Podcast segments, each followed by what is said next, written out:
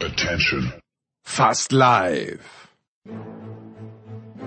Aus der sorglosen gute Laune Hochburg der sonst so ernsthaften, differenzierenden, politisch korrekten deutschen Sportgemeinde, wo ein Begriff wie Damentennis mit Recht auf dem Index gelandet ist, das Footballteam in Washington genau so genannt wird. Und nur Fußballteams gefeiert werden, die eher in die vierte Liga absteigen, als einen Sponsor akzeptieren würden. Kommt die Big Show von Sportradio 360.de. Hier kommt nur zu Wort, wer das Zeug zur Legende hat. Hey guys, it's Michaela Schifrin. Oder schon eine ist. Grüß euch, hier spricht Hans Kranke. Oder schon Anspruch auf Göttlichkeit erheben kann. Hallo, hier ist Orthopedo. Die Big Show. Jetzt.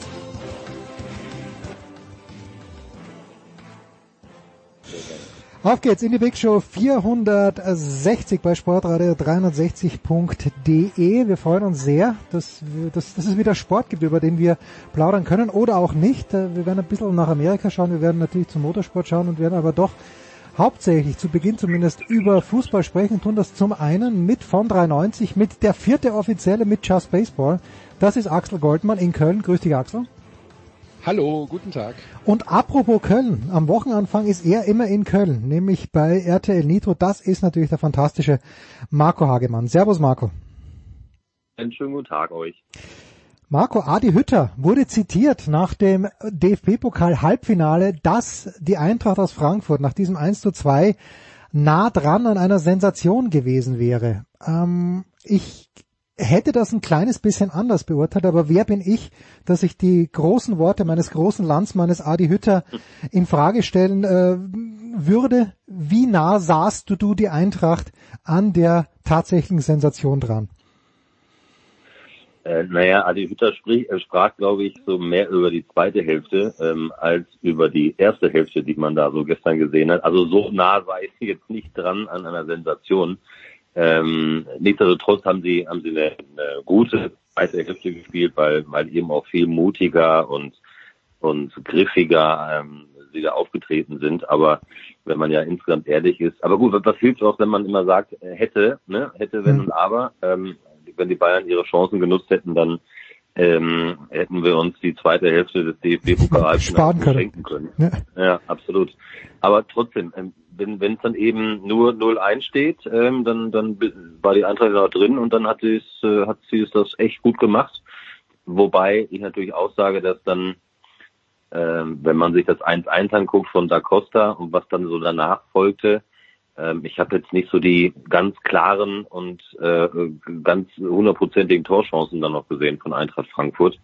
Ähm, dementsprechend, also so nah, wie Adi Hütter es äh, gesagt hat, waren wir jetzt nach meinem Dafürhalten nicht dran an einer Sensation. Aber es war dann ganz interessant noch zu gucken. Hm. Axel, ist es nicht ein bisschen befremdlich, äh, wie, wie einfach die Bayern dann, ich weiß, es gibt diesen Gang nicht, den man hochschalten kann, aber es gäbe, gäbe es diesen Gang, dann ist es schon manchmal erstaunlich, wie schnell die Bayern diesen Gang finden, wenn es ihn denn gäbe. Ich bin mir da gar nicht so sicher, ob es diesen Gang tatsächlich nicht gibt, ah, okay, nachdem gut. der Ausgleich dann ge gefallen ist, ähm, haben die Bayern ja im Prinzip sehr schnell reagiert und haben fünf Minuten später dann halt das 2-1 gemacht und sind dann wieder in, in den Modus gefallen, wo ich äh, glaube, dass die Bayern ihn als Verwaltungsmodus sehen, der aber wirk kein wirklicher ist ähm, wo, wo halt dann vielleicht nicht mehr auf 100 Prozent, sondern nur noch auf 95 Prozent gespielt wird, vielleicht auch nicht mehr die letzte Laufbereitschaft besteht. Ähm, ich glaube, dass das tatsächlich von den Bayern gestern als Pflichtübung gesehen worden ist und dann halt auch so abgesch abgespielt worden ist und wie der Marco eben gesagt hat, wenn halt Lewandowski oder Müller oder wer auch immer da in den in der ersten äh, Halbzeit diese Riesenchancen hatte, wenn die davon zwei, drei machen, ja, dann ist das Spiel zur Halbzeit gegessen. So wurde es dann halt nochmal durch die Körperlichkeit der Eintracht ein bisschen interessanter. Aber letztlich glaube ich nicht, dass die Bayern hier wirklich gefährdet waren, weil sie halt einfach diese Möglichkeit haben zu sagen, okay, jetzt ist der Ausgleich gefallen, dann müssen wir halt ein zweites Tor schießen und fünf Minuten später fällt das zweite Tor. Das ist halt leider Gottes im Moment so die Realität in der, im, im, im deutschen Fußball. Ja, es kommt natürlich immer alles gleich zurück, was man sagt. Letzte Woche Marco, mit Markus Gaub in unserem Daily lobe ich noch die Effizienz von Robert Lewandowski und dann gestern diese Hereingabe von Müller, okay, die, die war vielleicht jetzt nicht optimal, äh, das, das kennt man eigentlich gar nicht von Lewandowski, dass er den nicht reinmacht. Dennoch, ich bin. Natürlich war die optimal. Das war die optimalste Reingabe, ja. die du machen kannst. Ja, also, aber er war zu schnell. Er war, er war zu schnell. Perfekt. Lewandowski ist halt einfach ein Schritt zu schnell und dadurch geht der Ball durch die Beine. Aber da kannst du Müller keinen Vorwurf. Na, okay, aber ich, ich sag, so. Äh, ich mache mir einen Vorwurf. Ich mache mir einen Vorwurf, weil ich letzte Woche noch sag, Lewandowski im Vergleich zu Werner zum Beispiel. Lewandowski ist extrem effizient, braucht wenige Chancen für die Tore. Ich möchte trotzdem, Marco, ich möchte eine Lanze auch hier in der Big Show brechen für Robert Lewandowski, der äh, der, der der Unterschiedsspieler ist. Wenn Lewandowski in, in Dortmund spielt, glaube ich, dass Dortmund Meister wird. Marco. Er hat ja schon mal in Dortmund gespielt, fällt mir ganz vage ein. Ich, ich, ich wollte es gerade sagen, äh, von da kommt er ja letztendlich. Ja, aber siehst, siehst du das auch, wenn, wenn Lewandowski meinetwegen in Leverkusen, also gut, Leverkusen hat eine schlechte Phase in der Hinrunde gehabt, aber ich glaube, wenn du jemanden wie Lewandowski hast, wo du weißt, ein, zwei Kisten immer pro Spiel, das ist, und das ist besser als Werner, weil Werner einfach zu viele Chancen vergibt, Marco. M möchtest du mit mir Lewandowski loben? Äh, ja, du, also ich glaube, über Robert Lewandowski braucht man gar nicht so viel verlieren. Also ich ähm, habe da auch so gestern eine Torschance gesehen, wo er, wo er sich ja so schnell um sich selbst gedreht hat. Ähm, der, der, er ist einfach relativ komplett, das muss man mal ganz klar sagen. Und ähm, wie viele Tore er pro Saison in Pflichtspielen schießt, ähm, da gehen wir ja schon, Thomas Bräuch hat gestern, ähm, finde ich, ganz, ganz gut gesagt. Also ähm, da, da reden wir schon so ein bisschen über äh, Messi-Ronaldo-Sphären. Ne? Ähm, mhm. Er schießt sehr viele Tore, er, man darf auch eins nicht vergessen, viel wird auch richtig gut aufgelegt. Ne? Ähm, das darf man auch nicht mal unterschätzen. Das sind ja nicht alles irgendwie Einzelaktionen oder so. Aber er bringt halt sehr viel mit. Er ist ein absoluter, ja, er ist einfach ein absoluter Vollprofi. Das ist ein, einer der, der besten Stürmer, den es nun mal gibt. Ähm, das zeigt er immer wieder. Und wenn er dann auch mal so einen nicht trifft, äh, so wie gestern, ähm, auch da gebe ich Thomas Bräuch recht, dann menschelt halt auch mal und das ist dann eben übrigens auch der Sport. Ja, das äh, passiert auch den Besten mal, dass sie äh, ganz große Chancen ähm, vergeben, weil sie vielleicht mit dem Kopf schon woanders waren. Das ist, das ist einfach so. Also ähm, da, da braucht man nicht drum rumreden. Aber ja, er ist einfach der einer der besten Stürmer, äh, den es gibt und das zeigt er im Übrigen Saison für Saison ähm, ist, ist ganz selten verletzt. Also ich, ich kann mich nicht erinnern, dass Robert Lewandowski mal äh, acht bis zehn Wochen gefehlt hat am Stück, weil er, weil er sich eine schwere Verletzung zugezogen hat. Ähm, er ist einfach gut, also einfach gut. Ja. Äh, er hätte ja, glaube ich, gefehlt äh, vor der Corona-Pause und dann ist, äh, ist ihm das ganz gut zu Pass gekommen, dass nicht gespielt wurde. Axel, zu diesen Themen komplex abschließend, äh, dass Lewandowski mit Geld gezwungen wurde von den Bayern, wahrscheinlich in München zu bleiben und nicht nach Madrid gegangen ist. Ähm, war das im Nachhinein betrachtet dann irgendwo sein großes Glück? Ich weiß gar nicht, ob vielleicht hat es auch gar kein riesiges Angebot gegeben von Real Madrid, aber ist das vielleicht auch für jemanden wie den Alaba, der jetzt ein bisschen herumpokert, äh, ein leuchtendes Beispiel dafür in der Bundesliga, da kennt man sich aus, da weiß man, was los ist, äh, bleibe ich einfach hier. Ja, ich glaube, dass das für Lewandowski nicht zutrifft. So wie, wie der Marco das gesagt hat, Lewandowski ist ein absoluter Vollprofi und wenn wir eins von Robert Lewandowski in den letzten Jahren gelernt haben, ist, dass er äh, tatsächlich eher für sich spielt.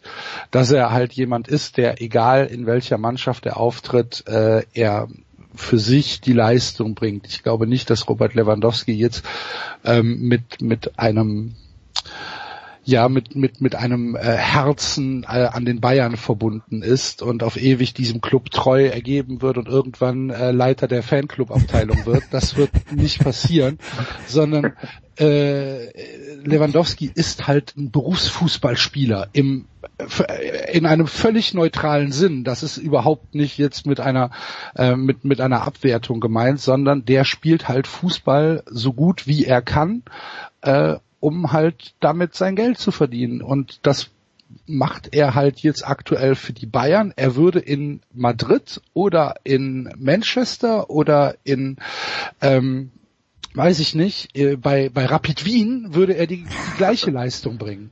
Ja, nicht beim Puntigammer, äh, beim SK Puntigammer Sturm Graz, dort nicht. Diesen, diesen Verein muss ich leider rausnehmen, weil was ich da gestern gesehen habe, also nach 15 Minuten führt Salzburg 3 zu 1 bei Sturm. Äh, das Sturmtor ist absolut glücklich, weil der Salzburg-Torwart dagegen bleibt. Und der Trainer und ein Spieler haben schon die rote Karte gesehen von Sturm. Also daran, an dieser Aufgabe ja. würde selbst Robert Lewandowski scheitern.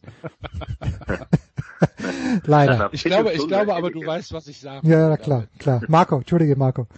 Nach, nach einer Viertelstunde war das alles? Nach einer Viertelstunde, ja. Dann habe ich nämlich, äh, und äh, die Österreich hat um 20.30 begonnen, da konnte ich dann entspannt um 20.45 umschalten auf DFB-Pokal. äh, ja. Ein Wort noch zum, zum Spiel am Dienstag. Äh, Marco, ich habe jetzt ehrlicherweise nicht viel davon gesehen, aber ich glaube, ich habe auch nicht wahnsinnig viel versäumt das ist doch dann, glaube ich, die härteste Konstellation, die es überhaupt gibt, wenn man ohne Zuschauer spielen muss, wenn ein Viertligist gegen eine Spitzenmannschaft der Bundesliga antreten muss im Pokal. Man kann zwar nichts machen dagegen, aber es ist natürlich ewig schade für Saarbrücken. Isn't it?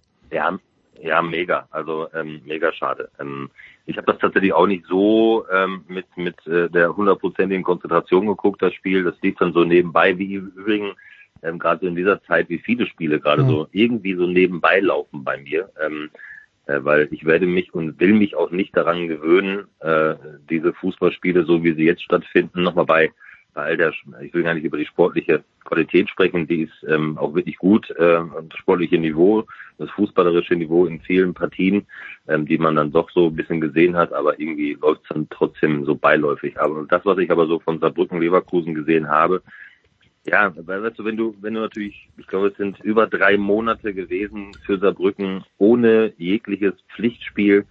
Ähm, da arbeitet natürlich sehr viel auch dann irgendwann der Kopf, ne? Wie gehen wir gegen Leverkusen das an? Leverkusen hat die ganzen Abläufe schon irgendwie verinnerlicht, ähm, hat natürlich schon Erfahrung gemacht, wie es ist, ähm, unter Ausschuss der Öffentlichkeit zu spielen, ähm, kennt die, die Automatismen, die du einfach bringen musst, ähm, aufgrund des Hygienekonzepts das sind alles so Dinge, die man immer nicht so unterschätzen darf. Und vielleicht war auch dann irgendwann mal auf die Birne, gerade zu Beginn des Spiels, ja, einfach zu, vielleicht auch zu fest bei, bei Saarbrücken.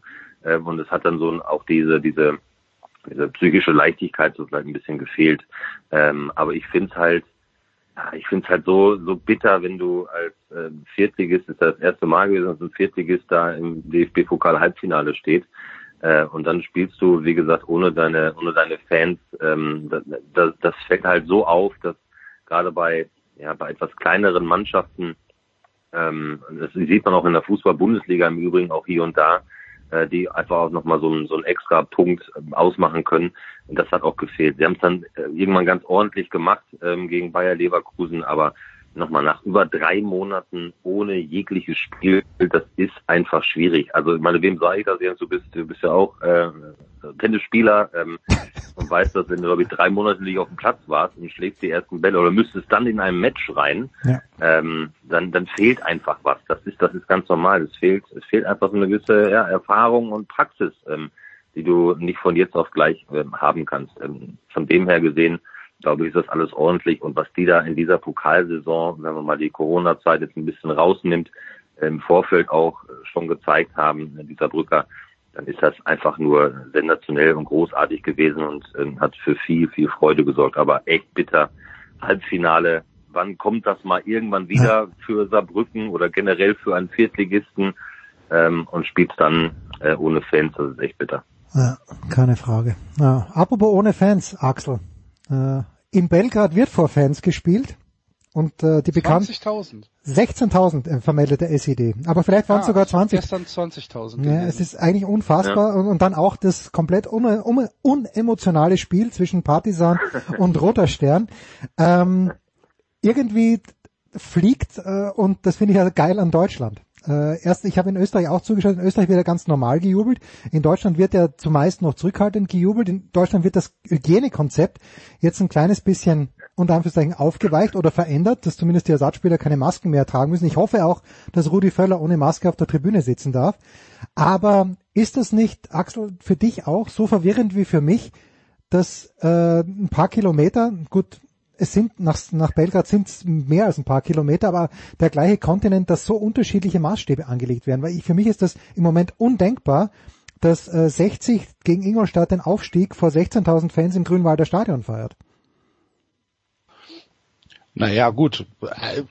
Dass, dass wir innerhalb äh, Europas beziehungsweise innerhalb unseres unseres Kontinents äh, unterschiedliche Maßstäbe für unterschiedliche Vorgänge haben. Das ist ja nicht nur beim Fußball so.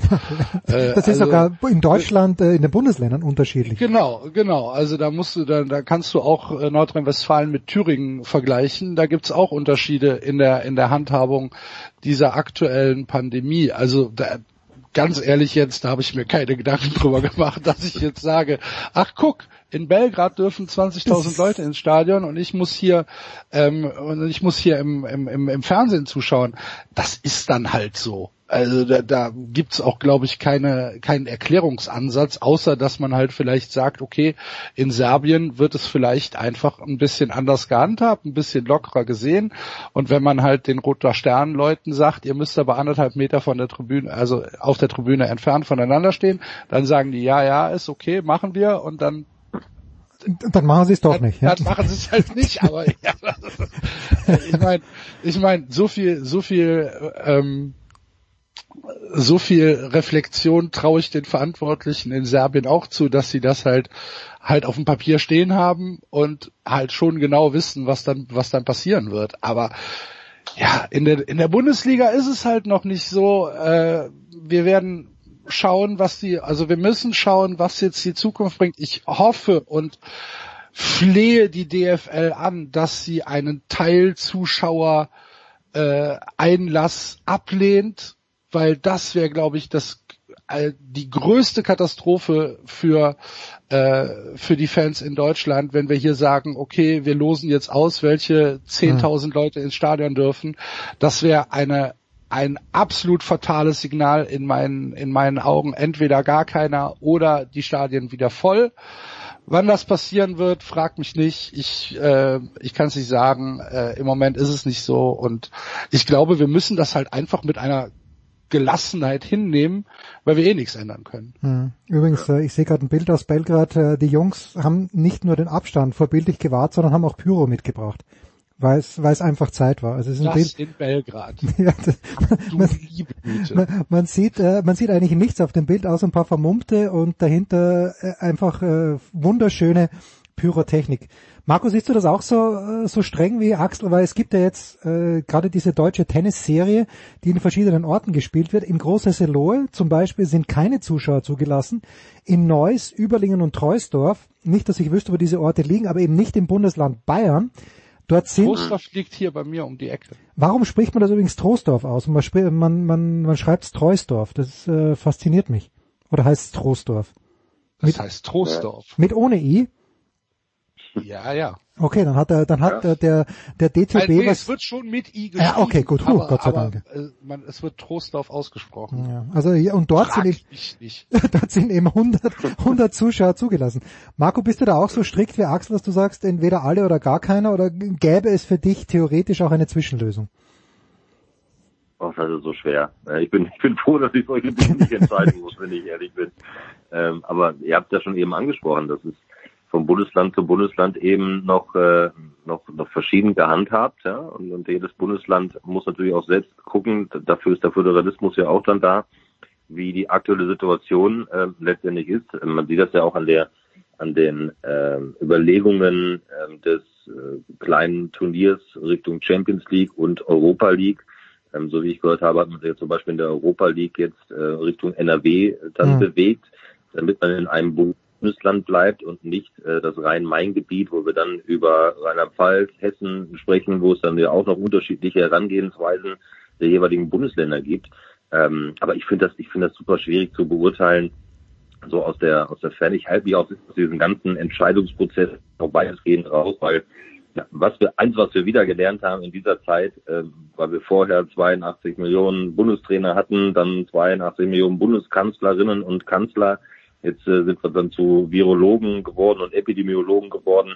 Ähm, die werden sich das alles schon gut überlegen, ähm, wie sie es machen, weil es, es geht ja nicht nur um, um das, dass man vielleicht dann 10.000 oder 20.000 ein Stadion lässt, je nach Größe des Stadions, sondern äh, man muss sich ja auch über die infrastrukturelle Gegebenheit Gedanken machen. Wie, wie kommen die Leute ja. dann auch zum Stadion? Wie äh, gehen sie dann auch wieder weg vom Stadion? Das muss ja dann auch irgendwie äh, in einem Papier gepresst werden. Ähm, Und da muss es ja auch dann Auflagen geben oder Regeln geben.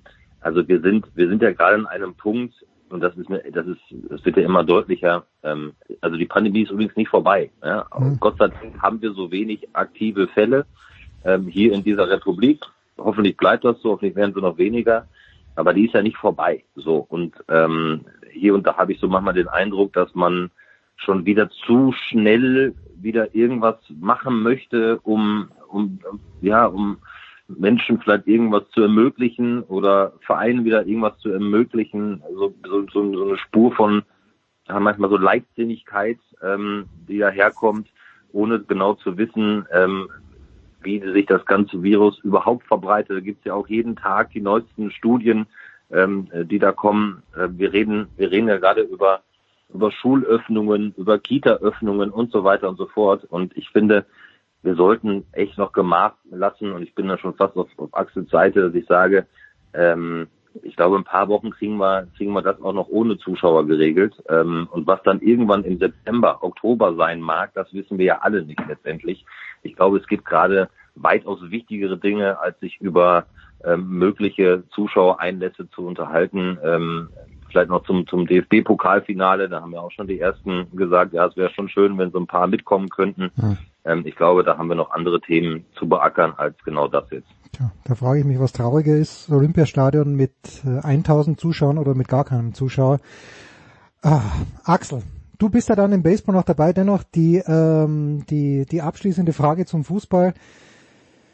Wie sieht denn im Moment das Kalenderblatt von Markus Gistol im ewigen Kalender des ersten FC Köln aus? Wird es einen goldenen Rahmen haben oder bröckelt dieser Rahmen möglich, möglicherweise schon wieder ein kleines bisschen?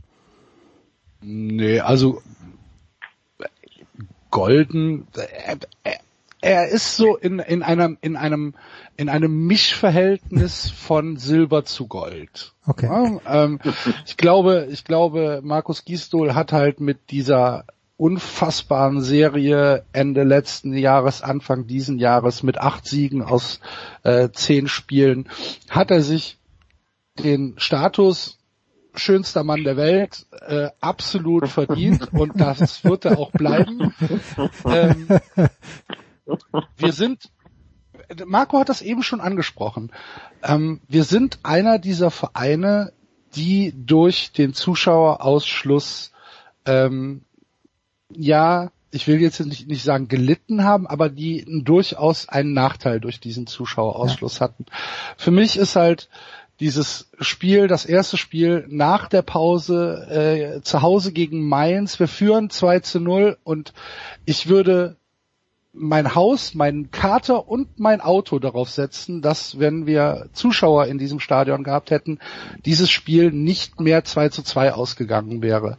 Äh, das war einfach eine, eine Sache, äh, der FC hat sich dann irgendwie von Mainz einlullen lassen. Das wäre bei einer 2-0-Führung mit 50.000 Leuten in Müngersdorf nicht passiert. Und das war vielleicht so ein bisschen der Knackpunkt nach dieser Corona-Pause. Danach hat's halt nicht so richtig funktioniert. Ähm, ich glaube aber nicht, dass Markus Gisdol hier jetzt in erster Linie dafür verantwortlich zu machen ist, weil Gisdol hat dem FC tatsächlich Leben eingehaucht. Er hat mit ähm, einer, einem sehr einfachen, einem sehr geradlinigen Fußball ähm, Erfolge gefeiert, die uns nach allem, was ich jetzt so überblicke, ja, 35 äh, Punkte müssen Klasse, reichen. Ja. ja, die Klasse halten wird. Ich bin da fest von überzeugt. Düsseldorf müsste drei der letzten vier Spiele gewinnen, Bremen müsste alle vier Spiele gewinnen. Ich glaube, dass und der FC darf nicht punkten. Ich glaube, dass äh, dass das nicht passieren wird. Der FC wird die Klasse halten. Damit ist das Primärziel für die Saison erreicht und das ist man muss es ganz klar so sagen, äh, ein absoluter Verdienst von, von Markus Gisdol. Und ähm, was dann jetzt die neue Saison bringen wird, das ist ja dann, das steht auf einem, auf einem ganz anderen Blatt Papier, aber im Moment ist es halt so, dass er schon noch über dem Kamin hängt und mich jeden Abend anlacht. Äh, ich, möchte, ich muss nur meine Liste kurz revidieren. Ich hatte nämlich als schönster Mann an der Seitenlinie besetzt eigentlich ein Kopf-an-Kopf-Rennen zwischen Armin Fee, der mit Abstand der bestangezogene Coach war immer seine engen Anzüge und natürlich Bruno Labbadia. Aber dass ich jetzt Markus Gistol damit auch einnehmen, aufnehmen muss, das irritiert mich ein bisschen. Naja. Marco, apropos schön. Aber auch schöne, schöne Bilder, wenn man das, wenn man sich das so vergegenwärtigt, dass über dem Kamin Markus Gistol hängt, das ist schon echt ein schönes Bild. Ja, und vor allen Dingen, dass vor, vor dem Kamin äh, die Katze von Axel liegt, die er ohne, ja. ohne Rücksicht auf Verluste sofort dafür für einen Sieg gegen Mainz eintauschen würde. Das ist Wahnsinn. Wahnsinn. Ja. Axel ist spät schönes Bild oder verstörendes Bild. wir wissen es noch nicht. So, Axel bleibt noch bei uns, weil wir später über Baseball sprechen. Marco, ich danke dir ganz, ganz herzlich. Wo werden wir dich, jetzt darf man das ja wieder fragen, wo werden wir dich an diesem Wochenende hören? Ja, stimmt, man, man, man muss mich auch dran gewöhnen, dass man, dass man das wo man mich wieder hören wird. Das Schöne ist ja, dass ähm, jetzt so peu à peu wieder weitere Ligen dazukommen, wie unter anderem die spanische Liga, die ja heute Abend sogar schon startet, ja. an diesem Donnerstag mit dem Sevilla Derby, da bin ich aber nicht zu hören.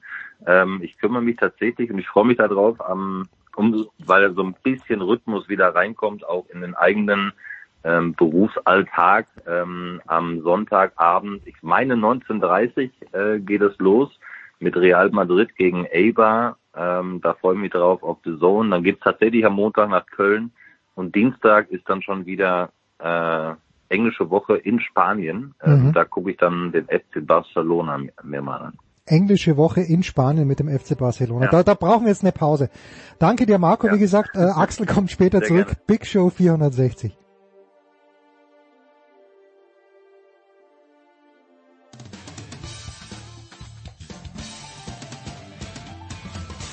Ja, hallo, da ist Andi Herzog und ihr hört Sportradio 360.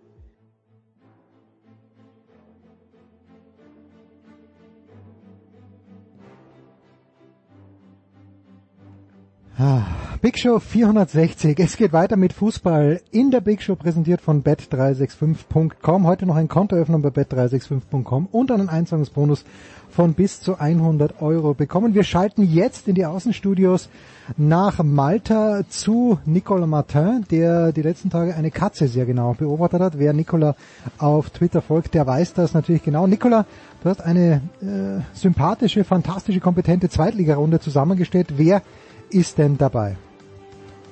Wir haben ganz viele verschiedene Gäste in der Leitung aus allen Ecken der Republik. Zum einen, äh, ja, äh, gedanklich im hohen Norden, auch wenn er im Süden wohnt, äh, Marcel Meinert von Sky. Hallo Marcel.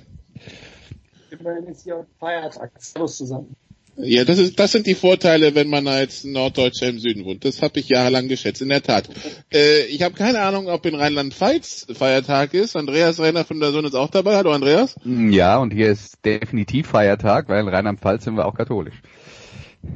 Gut, ist Malta auch, wir haben keinen. Aber so einfach ist es dann wahrscheinlich nicht. Und äh, Sebastian Kaiser ist auch dabei und ich glaube, bei dir ist kein Feiertag. Ähm, draußen ist es ruhig, aber ich kann es gar nicht genau sagen. Also ich gehe davon aus, dass keiner ist. Wir sind ja auch hier die Atheisten schlechthin. Das ist, und, und, bei uns, bei uns Journalisten, vor allen Dingen Sportjournalisten, sind so Sachen wie Wochenende oder Feiertag sowieso total überbewertet. Komplett zweitrangig, das stimmt schon. Gut, dann ähm, fangen wir vielleicht mal, ähm, wir, wir, können, wir können ja oben oder unten anfangen in der zweiten Liga. Dann fangen wir vielleicht mal unten an, weil äh, Sebastian, da ist ja wieder Leben drin seit den letzten, ja, seit den letzten fünf, sechs Tagen. Dynamo Dresden durfte ja erst zwei Wochen gar nicht spielen. Dann zwei Auftaktniederlagen, jetzt aber der Sieg gegen Wien und das Unentschieden gegen Fürth. Diese vier Punkte tun äh, den Dresdnern zwar tabellarisch, zumindest in der Position, nicht so wirklich gut, aber sie sind wieder dran, ne? Naja, das ist relativ. Also ähm, die hätten Fürth, wenn sie die Klasse halten wollen, schlagen müssen. Also ähm, es kommen ja auch noch ein paar Gegner und jetzt Hamburg morgen, dann in Bielefeld. Also äh, ich sehe da jetzt nicht so viele äh, Punkte, die Dresden noch holen kann. Also in Sandhausen haben sie auch immer schlecht ausgesehen. Äh, da ist nicht so viel Hoffnung. Die hätten gestern beziehungsweise vorgestern, weiß jetzt gar nicht mehr genau, wann es war. Auf alle Fälle habe ich das schon wieder verdrängt, weil es so schlecht war. Ähm, Fürth schlagen müssen. Wenn du die Klasse halten willst, musst du Kräuter Fürth zu Hause in so einer Situation, in der du dich befindest, wegputzen. Und ja, deswegen spielen die Spieler halt bei Dynamo Dresden, weil sie eben die Klasse nicht haben. Das nützt nichts, wenn der Marquinhos da ein Tor macht, wenn er den zweiten Riesen dann kurz vor Ende äh, so vergibt. Also das ist halt dann eine Frage an Qualität und deswegen stehen sie auch zu Recht da, wo sie stehen. Und Jens wird sich erinnern, wir haben im Sommer letztes Jahr schon den Saisonausblick gemacht und da war ich schon sehr zweifelnd, was da äh, meine Mannschaft angeht. Andreas, das klingt jetzt ein bisschen vernichtend, finde ich. ja, das klingt ziemlich vernichtend. Äh, Gerade angesichts der Tatsache, dass sie ein Spiel weniger haben und äh, zwei Punkte Rückstand auf den äh, Relegationsplatz. Also äh, komplett hoffnungslos ist das nicht. Und äh, klar ist natürlich auch, wenn man letzter ist, dann ist erstmal jeder Gegner, gegen den man spielt, zumindest mal auf dem Papier besser. Ja, aber Hamburg ist also, Dritter und, und, und, und Bielefeld ist Erster und du hast Bielefeld auswärts, also du hast einen Angstgegner also, mit mit mit mit der HSV also, ist souverän doch gekommen, da kommen wir gleich Marcel noch drauf. Bestimmt gleich ne? noch über den HSV, aber die ja. sind tatsächlich auch in der Lage, in jedem Spiel noch in letzter Sekunde Punkte abzugeben. Also ähm, da muss man vielleicht da muss man vielleicht tatsächlich nicht äh, nicht unbedingt im im, äh, im Voraus verzweifeln. Äh, Bielefeld ist natürlich jetzt vielleicht auch eine andere Situation, weil die ja ähm, ein, äh, vielleicht nur einen Schritt vom ganz großen Ziel äh, entfernt sind, in die Bundesliga aufzusteigen. Das sehe ich dann tatsächlich äh, schwieriger als das Spiel äh, gegen, äh, gegen HSV. Und vielleicht ist ja Dresden in so einer Situation, wo man gegen den HSV äh, klar in der Außenseiterrolle ist und sich vielleicht auch aufs Verteidigen ähm, beschränkt. Äh, vielleicht sieht man da ja gar nicht so schlecht aus. Und ähm, Markus Kauzinski im Lauf seiner Trainerkarriere hat zumindest immer immer wieder gezeigt, dass er äh, Mannschaften ein straffes Defensivkonzept äh, verpassen kann. Also hoffnungslos ist das natürlich nicht. Ähm, theoretisch das, nicht, das, theoretisch nicht, ja, das stimmt. Ja, dass, dass man in Dresden natürlich unzufrieden ist darüber, wie die Situation jetzt ist, doch auch vollkommen klar.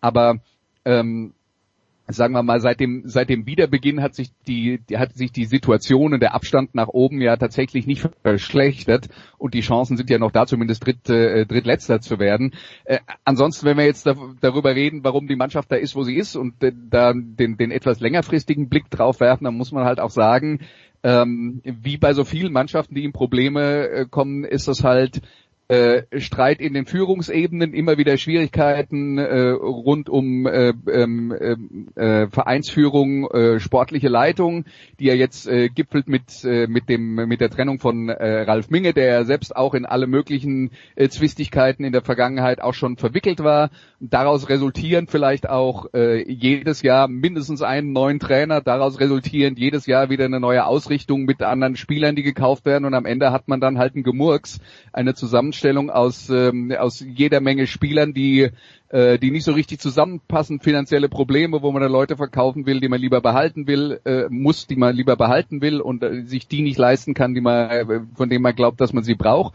Also das ist jetzt schon, sagen wir mal, in den letzten Jahren hat man auf diesen, auf diese Situation mit sehr großer Konsequenz hingearbeitet und jetzt kann man sich nicht beschweren, dass man da drin ist. Die Frage ist, wie kommt man jetzt kurzfristig raus und wenn man diese Rettung schafft, wie schafft man es dann ähm, für die für die Zukunft wieder ein bisschen längerfristiger zu planen? Denn dieses ähm, äh, dieses äh, jedes Jahr das Konzept dreimal über den Haufen werfen, das führt dich halt zwangsläufig in den Abstieg. Also das ist das lässt sich nicht verhindern. Ja, also ähm, das Finanzielle, da muss ich dich korrigieren. Das Finanzielle ist ja bei Dynamo Dresden äh, vollkommen okay. Also die haben ja neun Millionen auf der hohen Kante, die sie nicht eingesetzt haben, wo sie hätten richtig gute Spieler holen können. Also die sind ja finanziell total saniert, die haben keine Schulden, die stehen richtig gut da. Genau das ist ja der Zwist, um den es jetzt auch im Verein geht, wo man sagt, Mensch, du hast jetzt das Geld gebunkert, ohne äh, was für die Mannschaft zu tun und hast nur irgendwelche Flöten geholt. Und das war ja schon 2018 abzusehen. Also die Zwistigkeiten, ja, das stimmt alles.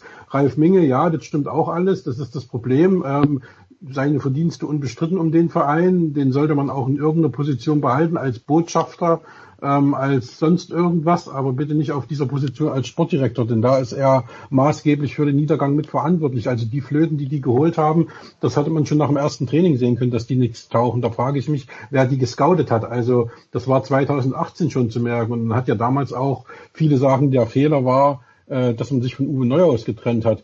Äh, meiner Meinung nach war der Fehler, dass man sich von Uwe Neuhaus zu spät getrennt hat, nämlich noch mit ihm in die neue Saison gegangen ist, statt ihn nach dem gerade so am letzten Spieltag trotz einer 0-1 Niederlage gegen Union Berlin äh, den geschafften Klassenerhalt ähm, sich von ihm zu trennen, weil man gemerkt hat, es hat sich halt mit der Zeit irgendwann abgenutzt. So und dann geht man in die neue Saison, verliert, fliegt im Pokal gegen einen Viertligisten raus und so weiter. Und erst dann kommt der neue Trainer, der natürlich dann auch nicht so das Goldene vom Ei war, ne, äh, das Gelbe vom Ei war.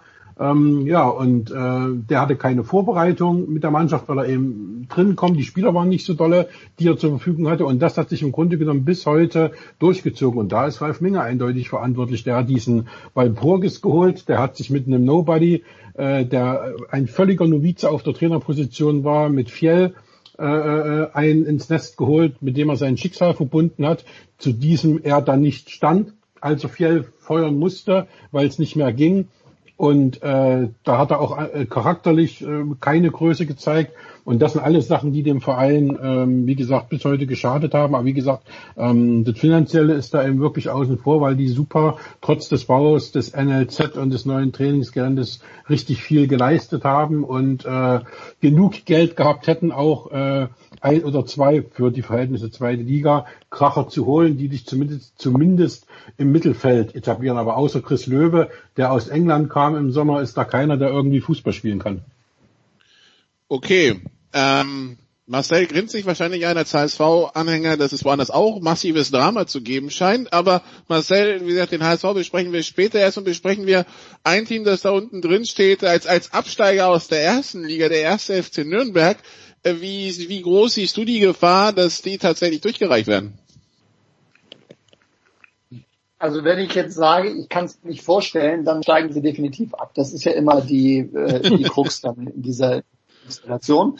Ähm, genau das sagen sie sich nämlich auch schon viel zu lange und die Mannschaft ist ja eigentlich viel zu gut und man müsste ja oben mitspielen und genau das ist ja Anfang vom Ende, wenn du, wenn du das machst. Also äh, du darfst letztlich in dieser Konstellation nicht absteigen, auch wenn du dir die Qualität der anderen Mannschaften dann da unten rum anguckst. Aber jetzt sagt mir einer, wann der erste FC Nürnberg sein letztes überzeugendes Spiel gemacht hat.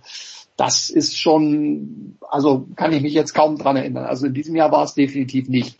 Ähm, man, man hangelt sich irgendwie von, von, von Woche zu Woche. Natürlich ist jetzt auch keine wirkliche Lust auf ein Franken-Derby da, ohne Zuschauer. Ich glaube, alle sind froh, wenn man diese Saison irgendwie auf Platz 14, 15 zu Ende bekommt und dann einfach nochmal nochmal bei Null anfängt, weil das ist aus Nürnberger Sicht natürlich gerade überhaupt nicht. Das hat mit den Ansprüchen, die sie, die sie haben, äh, nichts zu tun und äh, insofern müssen sie die Nummer jetzt einfach irgendwie überleben und dann dann Strich drunter. Aber die Konstellation ist gefährlich, weil auch das Restprogramm ähm, nicht ohne ist. Alleine schon äh, die beiden Heimspiele gegen Fürth, dann kommt noch Stuttgart, die, die überhaupt nichts zu verschenken haben.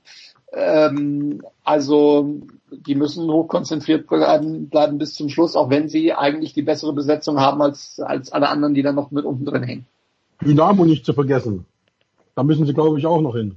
Nee, da müssen sie. Nee. Oder war das schon? Ach, das war schon dieses Rückrundenspiel, das erste, genau. Sie müssen zu Wien Wiesbaden. Das müssen sie ja, äh, nächste, nächste Woche. Ja. Das könnte ja. das, äh, das, äh, das entscheidende Spiel sein und gegen Fürth geht's gegen das schlechteste Team seit dem Restart. Ähm, wenn man, wenn man so, wenn man aus den nächsten zwei Spielen keine Punkte holt, Sebastian, dann wird's tatsächlich wohl kritisch. Ja, also ich habe ja nun sieben Jahre in Nürnberg zubringen dürfen oder müssen je nachdem. Ähm, und äh, meine Verbindungen, die ich da noch habe und die alle Clubfans oder fast alle Clubfans sind, den schwant Böses. Ne? Also das ist äh, genau wie eben schon gesagt wurde, dieser, dieser, dieser, dieses Extrem, ne? wenn es mal gut läuft, dann sind sie gefühlt schon im Europacup und äh, wenn es nicht läuft, dann redet man sich die Welt schön. Das ist ähnlich wie in Köln wo man ja auch immer himmelhoch jauchzend und zu Tode betrübt ist von einer Sekunde auf die andere. Und ich glaube wirklich, dass darin eine Gefahr besteht, dass man in Nürnberg die Zeichen der Zeit nicht äh, halt nicht sieht. Ich habe auch schon Abstiege mit denen mitgemacht, ähm, einen Pokalsieg mit denen mitgemacht. Ähm, die Saison darauf ging es auch wieder runter. Also nicht in die zweite Liga, aber zumindest tabellarisch runter. Ähm, das sind alles Dinge, die für diese Mannschaft oder für diesen Verein typisch sind. Und ähm, wie gesagt, ich kann jetzt, ich bin jetzt zu weit weg, um da die Arbeit des Trainers zu beurteilen, aber ähm, mit äh, Jens Keller sind da nicht allzu viele zufrieden, muss man sagen. Und die Mannschaft, ich habe die ja auch gesehen, übrigens, das war für mich ein relativ überzeugendes Spiel, das war im Dezember gegen Dresden, ähm, was sie zu Hause gewonnen haben, da war ich im Stadion und ähm, ich glaube tatsächlich, als nun wirklich neutraler, dass die Mannschaft äh, das Potenzial hat, um im Mittelfeld zu spielen. Die sind nicht so schlecht, dass die äh, äh, auf einem Abstiegsplatz stehen müssen oder kurz davor. Die haben schon Platz 8, 9, 10, 11, haben die tatsächlich vom Können her im Visier. Also das, das sollte möglich sein. Die Frage ist, warum sie es nicht abrufen. Bei Dresden ist es anders. Da ist es nicht möglich, weil die Leute nicht so gut sind, weil die es einfach nicht im Verlag haben, so gut zu spielen. Ne? Die gehören dahin, wo sie jetzt stehen. Aber Nürnberg, die haben echt eine bessere Mannschaft als Platz. Was sind sie jetzt? 15. oder so? 15. mit drei Punkten Vorsprung bei gleicher Punktdifferenz, äh, Tordifferenz mit dem KSC. Zu dem KSC gehen wir jetzt in den Südwesten, Andreas. Äh, der KSC, der ja die Corona-Pause wie auch andere mit vielen Schlagzeilen äh, also viele Schlagzeilen über sich gelesen hat äh, zum Thema Planinsolvenz oder nicht. Das scheint jetzt vom Tisch. Sportlich hat man sich zumindest auf den Relegationsplatz wieder vorgearbeitet. Ähm, das äh, klingt so ein bisschen, als würde man die Kurve kriegen. Es ist noch bei weitem nicht alles gerettet, aber es ist zumindest mal ein positiver Ausblick. Ja, ich meine, es war ja nicht nur das Thema Planinsolvenz. Du darfst nicht vergessen, also was da Der passiert Präsident ist, ist schon mit Herrn Wellenreuter und so. ja relativ einmaliges äh, äh, im Event äh, in, in den in den letzten Jahren in der im deutschen Profifußball, dass da tatsächlich ähm, ein, ein Präsident quasi zum Rücktritt gezwungen wird, weil es Investoren gibt, die sagen, wir äh, stecken Geld rein und äh, sorgen dafür, dass der Verein gerettet wird, aber nur wenn der Präsident zurücktritt. Und äh, also zumindest, dass es in der Öffentlichkeit passiert, vielleicht hinter den Kulissen gar nicht so selten, aber in der Öffentlichkeit, dass das verhandelt wird, das, das war schon ähm, schon äh, relativ kurios. Ähm, auf der anderen Seite muss man natürlich sagen, dass sich das Thema Wellenreuter rund um KSC halt auch über die Jahre aufgebaut hat und ähm, darf nicht vergessen, als er kam, war er war das durchaus auch erfrischend, weil da gab's äh, ein äh, äh, also sein Vorgänger hat den, den KSC ganz schön in Schwierigkeiten gebracht, aber Wellenreuter hat halt dann auch ein paar Geschichten sich geleistet, die die niemand nachvollziehen konnte. Es fing schon damit an, dass er quasi persönlich ähm, Markus Kauzinski aus dem Amt äh, ge äh, ähm, geputscht hat, äh, obwohl äh, obwohl es unter dem richtig gut lief. Ne? Und äh, darf man nicht vergessen, der KSC war ja mal ganz nah dran, in die Bundesliga aufzusteigen. HSV-Fans werden sich erinnern. Ähm, naja, auf jeden Fall, auf jeden Fall ähm, war das natürlich eine äh, eine äh, schon ungewöhnliche Geschichte. Ähm, was jetzt die sportliche Seite angeht, mit Christian Eichner hat man einen Ex-Spieler, der jetzt dann äh, Trainer geworden ist, der, der man merkt auch, dass er ähm, dass der ähm, detailorientiert arbeitet. Was man halt aber leider auch merkt, ist, dass die Mannschaft gerade in der Offensive nicht so arg viel Qualität hat. Und ähm, deswegen kann man dann sagen, die haben sich stabilisiert, ja, das heißt aber auch, sie spielen unentschieden und gewinnen nicht. Und wenn du halt immer nur unentschieden spielst äh, und da andere Mannschaften unten drin sind, wie zum Beispiel Dynamo Dresden, die ab und zu auch mal ein Spiel gewinnen, ja, dann wird's halt irgendwann mal eng. Und ähm, deswegen ist es jetzt äh, ist es jetzt auch für Karlsruhe eine Situation, wo man ja also wo man sich wenn man, wenn man draufschaut, nicht wirklich sicher sein kann, ob die Qualität reicht, um die äh, zweite Liga zu halten. Ähm, und ich glaube, jetzt dann gegen, gegen Stuttgart am Wochenende wird natürlich, äh, wird natürlich ein, ein äh, sehr schweres Spiel für, für den Karlsruher SC. Jetzt kann man dann auch sagen, für Stuttgart gilt das gleiche wie für den HSV, nämlich äh, Stabilität ist anders und vielleicht geht ja dann doch was aber die Karlsruher sind halt eine Mannschaft, also man kann sich halt nicht vorstellen, dass die irgendwann mal ein Spiel 3-1 gewinnen.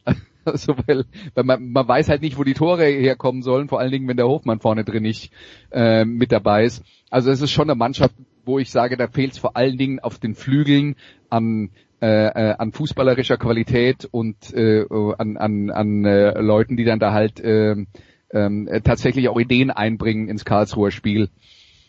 Und deswegen wird das äh, wahrscheinlich genauso wie bei Dresden bis zum letzten äh, Moment äh, richtig eng bleiben und es kann gut sein, dass es für den KSC am Ende nicht reicht.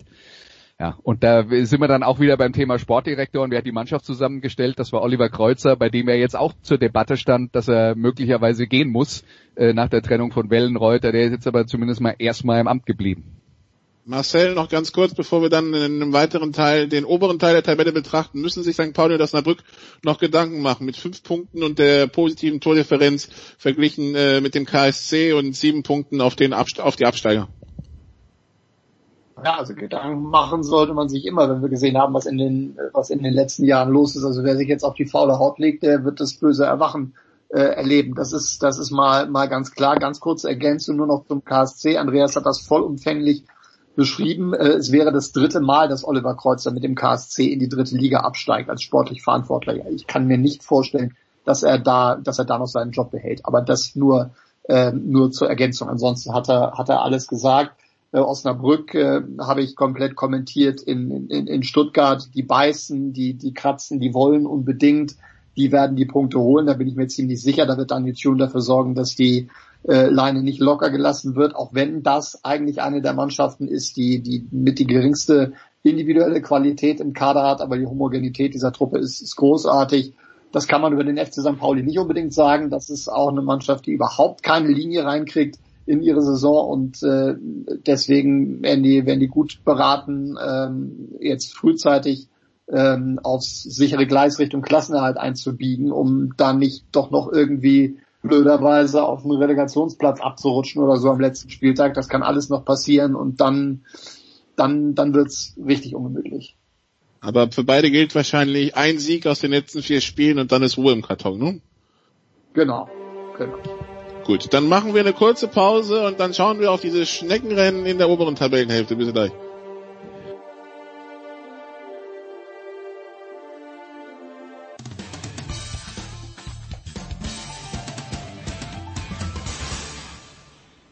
Servus, hier ist der Heiko Vogel und ihr hört Sportradio 360.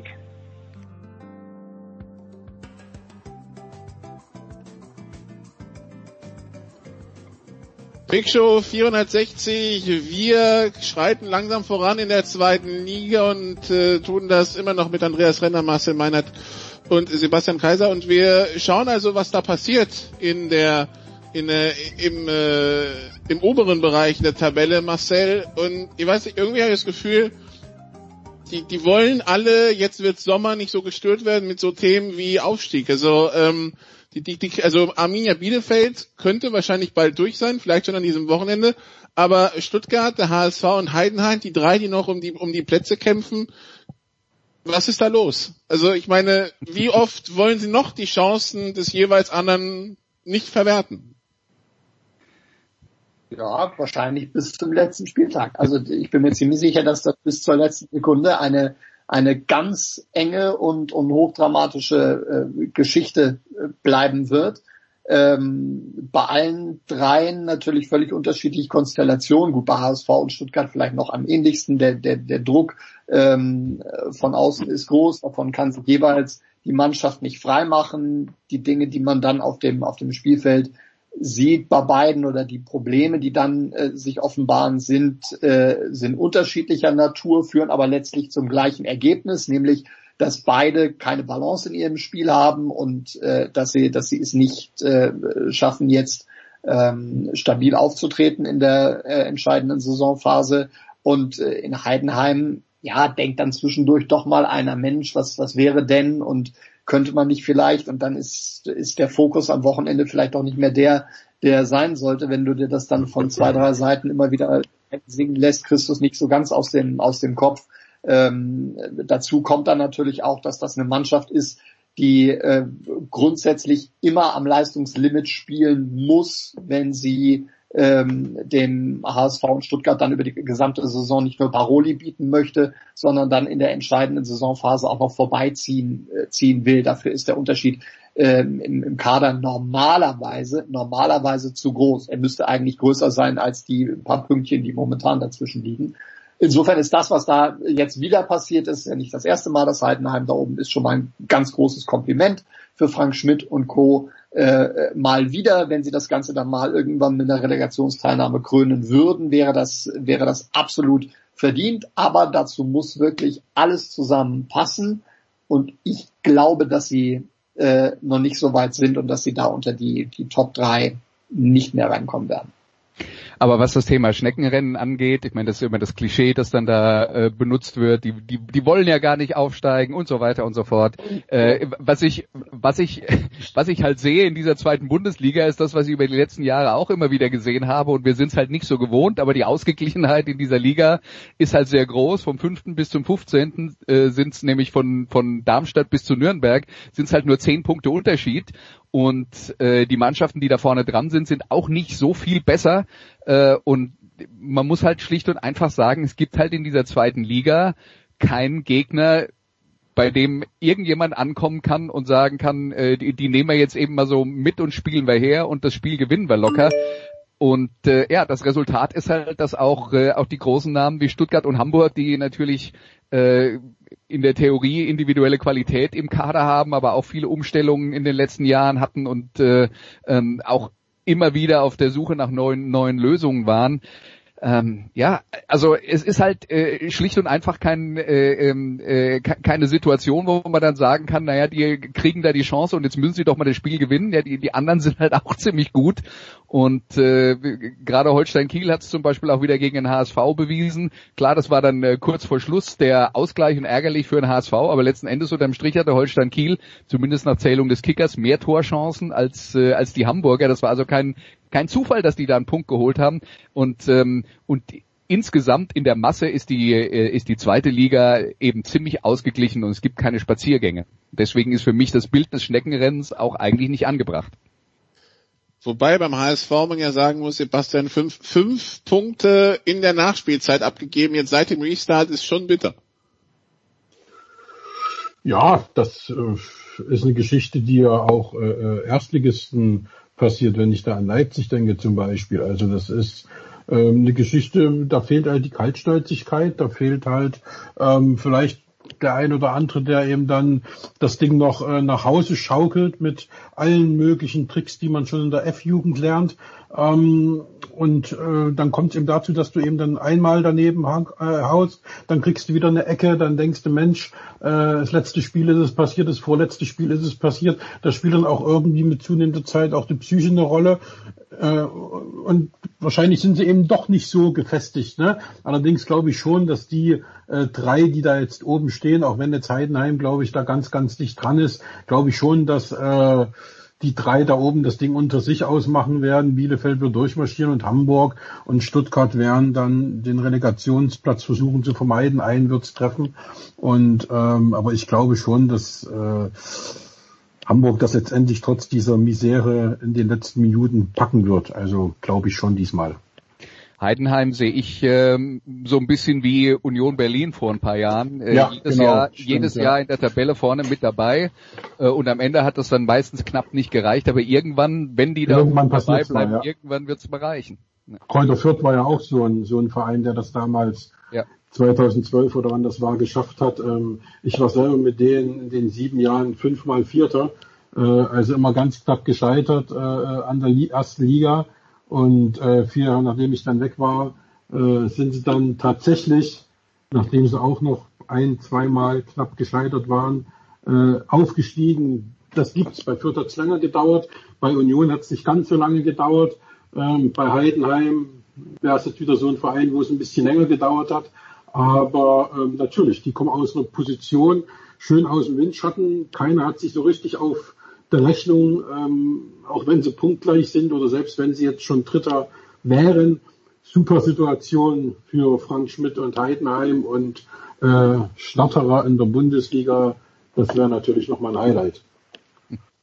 Marcel, vor zwei Wochen oder vor drei Wochen hat Alexi Menüschi ja seine Wunschrelegation geäußert, HSV gegen Werder Bremen. Ich vermute mal, in Hamburger Kreisen will man das auf keinen Fall, schon mal gar keine Relegation und dann, dann auch nicht gegen Werder Bremen. Wie groß ist denn deine Zuversicht, dass der HSV es noch an Stuttgart vorbeischaffen kann?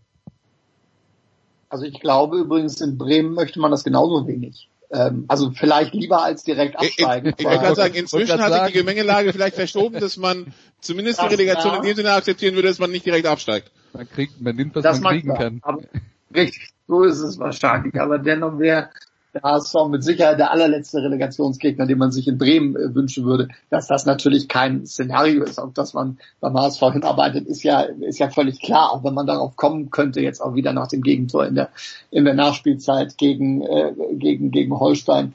Ähm, die Offensive, das, was sie um Trojan Palo und Co. anbieten, ist nicht nur von den Namen her so gut besetzt, dass man es eigentlich schaffen muss, sondern auch so, dass man es dass man's schaffen kann. Ich finde, dass da sehr viel zusammenpasst. Ich finde, dass, dass sie den, den Druck, den sie in vielen Phasen der Spiele ausüben, noch konstanter hochhalten müssen über 90 Minuten und, und solche Spiele dann vorzeitig entscheiden müssen, damit sie ähm, einfach nicht mehr in solche Situationen kommen, wie in Fürth, wie in Stuttgart, wie jetzt in Kiel. Da gab es überall äh, Phasen, in denen es die Möglichkeit gegeben hätte, die Partie vorzeitig äh, zu entscheiden. Und das haben sie nicht hinbekommen. Deswegen ist es dann auch kein äh, kein einheitliches Problem nur der Defensive. Wenn man sagt, sie verteidigen äh, das nicht richtig oder es liegt an der Viererkette und dann wird auch Bletschert und Van Drongelen umgehauen. Das ist, das ist zu einfach. Es gehört dann die ganze Mannschaft dazu, ähm, das über die Bühne zu bringen und vom eigenen Tor wegzuhalten. Es gehört natürlich auch der Trainer dazu, der sich dann bei der einen oder anderen Personalentscheidung ähm, jetzt dann auch Kritik äh, gefallen lassen musste mit der Auswechslung eines sehr starken Aaron Hunt gegen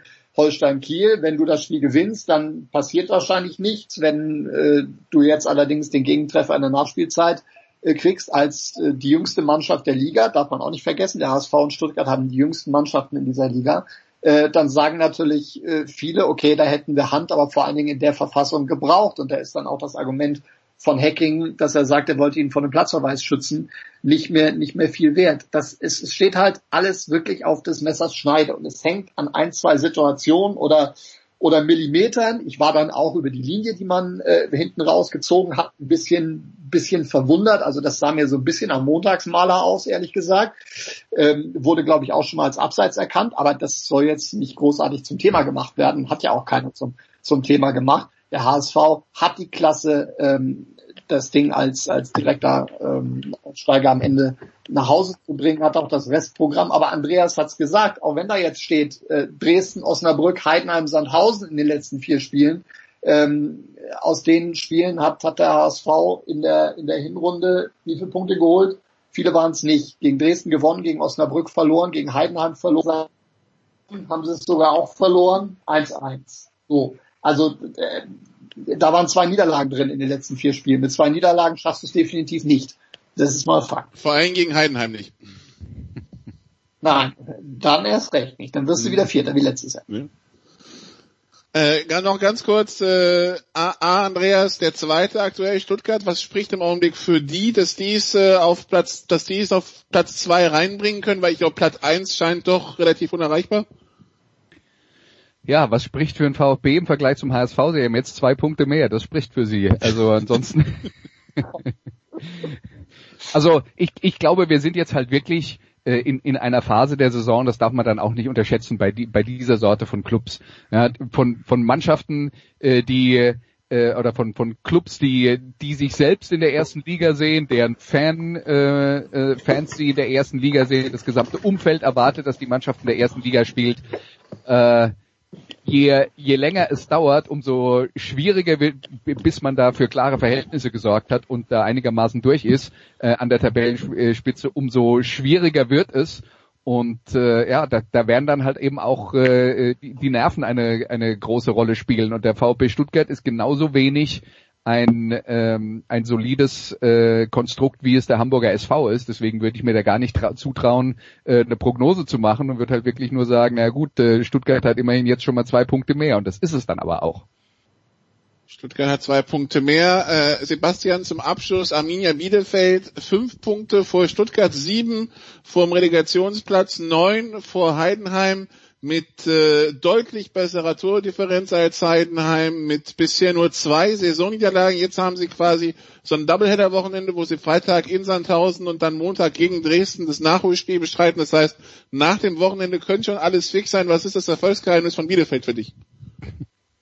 Ja, als ähm, Dresdner sage ich natürlich ähm, Uwe Neuhaus, der weiß, wie man aufsteigt. Das hat er mit Union Berlin ähm, lange versucht ähm, und nicht geschafft, leider Gottes, aber er war immer dran. Also aufgestiegen ist er mit denen von der dritten in die, äh, von der, ja, von der dritten in die Zweitliga. ähm, aber war auch, hat die auch in der äh, Liga dann gut etabliert und ähm, bei Dynamo Dresden auch, ähm, aber dann hat sich dann irgendwann abgenutzt und ähm, wie gesagt, dass er Mannschaften oben an der Spitze führen kann, ähm, dass er die Menschenführung innerhalb des Teams hat, das hat er jahrelang bewiesen. Ähm, das ist jetzt nicht sein erster Erfolg, den er feiern wird. Ähm, das ist für mich eigentlich das A und O. Und man hört von Bielefeld ja relativ wenig, was jetzt Querelen oder, oder Spieler, die austicken, angeht. Also da scheint tatsächlich, vielleicht weil es auch ein bisschen fernab vom Schuss liegt, ähm, Frieden zu sein und äh, ja, die scheinen sich da auf ihrem Dorf alle so ein bisschen selbst äh, auch äh, unter Kontrolle zu haben. Das ist alles gut. Da ist Friede, Freude, Eierkuchen. Ich glaube, diese Ruhe und diese Abgeklärtheit mit einem fachlich richtig guten Trainer, das ist, glaube ich, das kurz zusammengefasste Erfolgsgeheimnis von Bielefeld. Dass das mal nicht Marco also, Hagemann hört, du. Auf dem, auf dem Dorf Bielefeld. Ich, ich, ich würde, bekommen, ja. ich, ich würde an der, äh, an der Stelle äh, doch nochmal darauf hinweisen, dass Uwe Neuhaus, ja, der hat, äh, der hat äh, äh, sowohl äh, in, in Dresden ansehnlichen Fußball spielen lassen, als auch bei äh, seiner Station vorher bei Union Berlin. Ähm, das, das hat nie irgendjemand in, in Frage gestellt. Ähm, und ich glaube, dass er, dass er so äh, die, in der Lage ist, äh, in, in, in der mit, mit der Mannschaftsführung durch seine Mannschaftsführung ein, sagen wir mal, ein gutes äh, Gefühl im Team herzustellen. Das, äh, das würde ich auch glauben. Trotzdem hätte ich nicht gedacht, dass er Arminia Bielefeld in die Fußball-Bundesliga führt, was ja jetzt fast kaum noch zu verhindern ist, wenn man sich die Tabelle anschaut, weil und ich glaube, die anderen Vereine hätten das auch nicht gedacht, weil zum Beispiel bei Union weiß ich, dass die gesagt haben, naja, wenn wir den Neuhaus haben, das sieht alles ganz gut aus und so weiter und so fort, aber das reicht für Platz fünf und nicht für mehr. Und äh, dem wurde definitiv und explizit die fachliche Qualität abgesprochen, ähm, eine Mannschaft in die äh, äh, Fußball-Bundesliga zu führen und äh, ja, all seinen Kritikern hat er es jetzt mal gezeigt. Und ich muss zugeben, ich bin schon auch ein bisschen überrascht, dass die in dieser Saison so weit vorne stehen. Muss man sagen, äh, ist es tatsächlich so, dass die Liga ausgeglichen ist. Das heißt, äh, Bielefeld mit 15 Siegen und 12 Unentschieden äh, sind tatsächlich Tabellenführer. Das passiert ja auch nicht jede Saison äh, zu diesem Zeitpunkt, dass da 57 Punkte für Platz 1 reichen. Hm. Aber sie haben halt nur diese zwei Niederlagen und Marcel zweitbeste Rückrundenmannschaft letztes Jahr und jetzt halt das, der, der, der Herr Neuhaus drückt seit 18 Monaten aufs Gaspedal. Ne?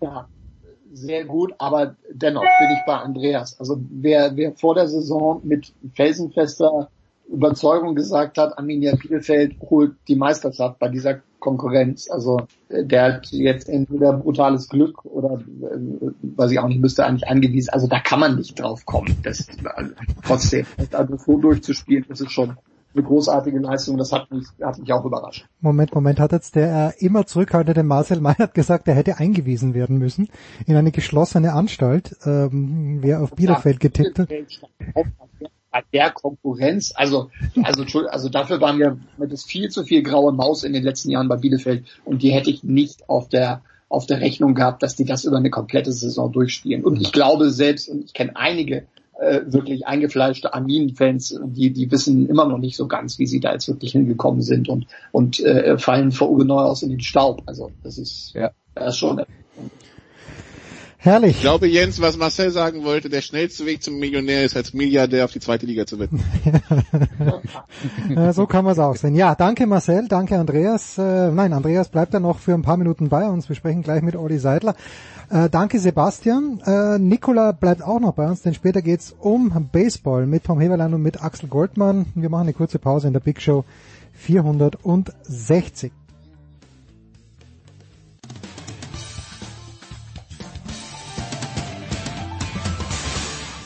Hallo, hier ist Nick Heidfeld und ihr hört Sportradio 360.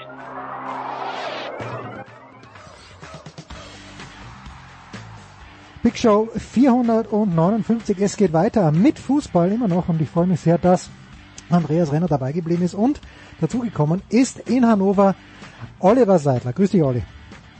Grüße recht herzlich. Moin Moin aus Hannover. Ja, Samstagnachmittag. Ähm, ich, ich male dir schnell ein Bild, Olli.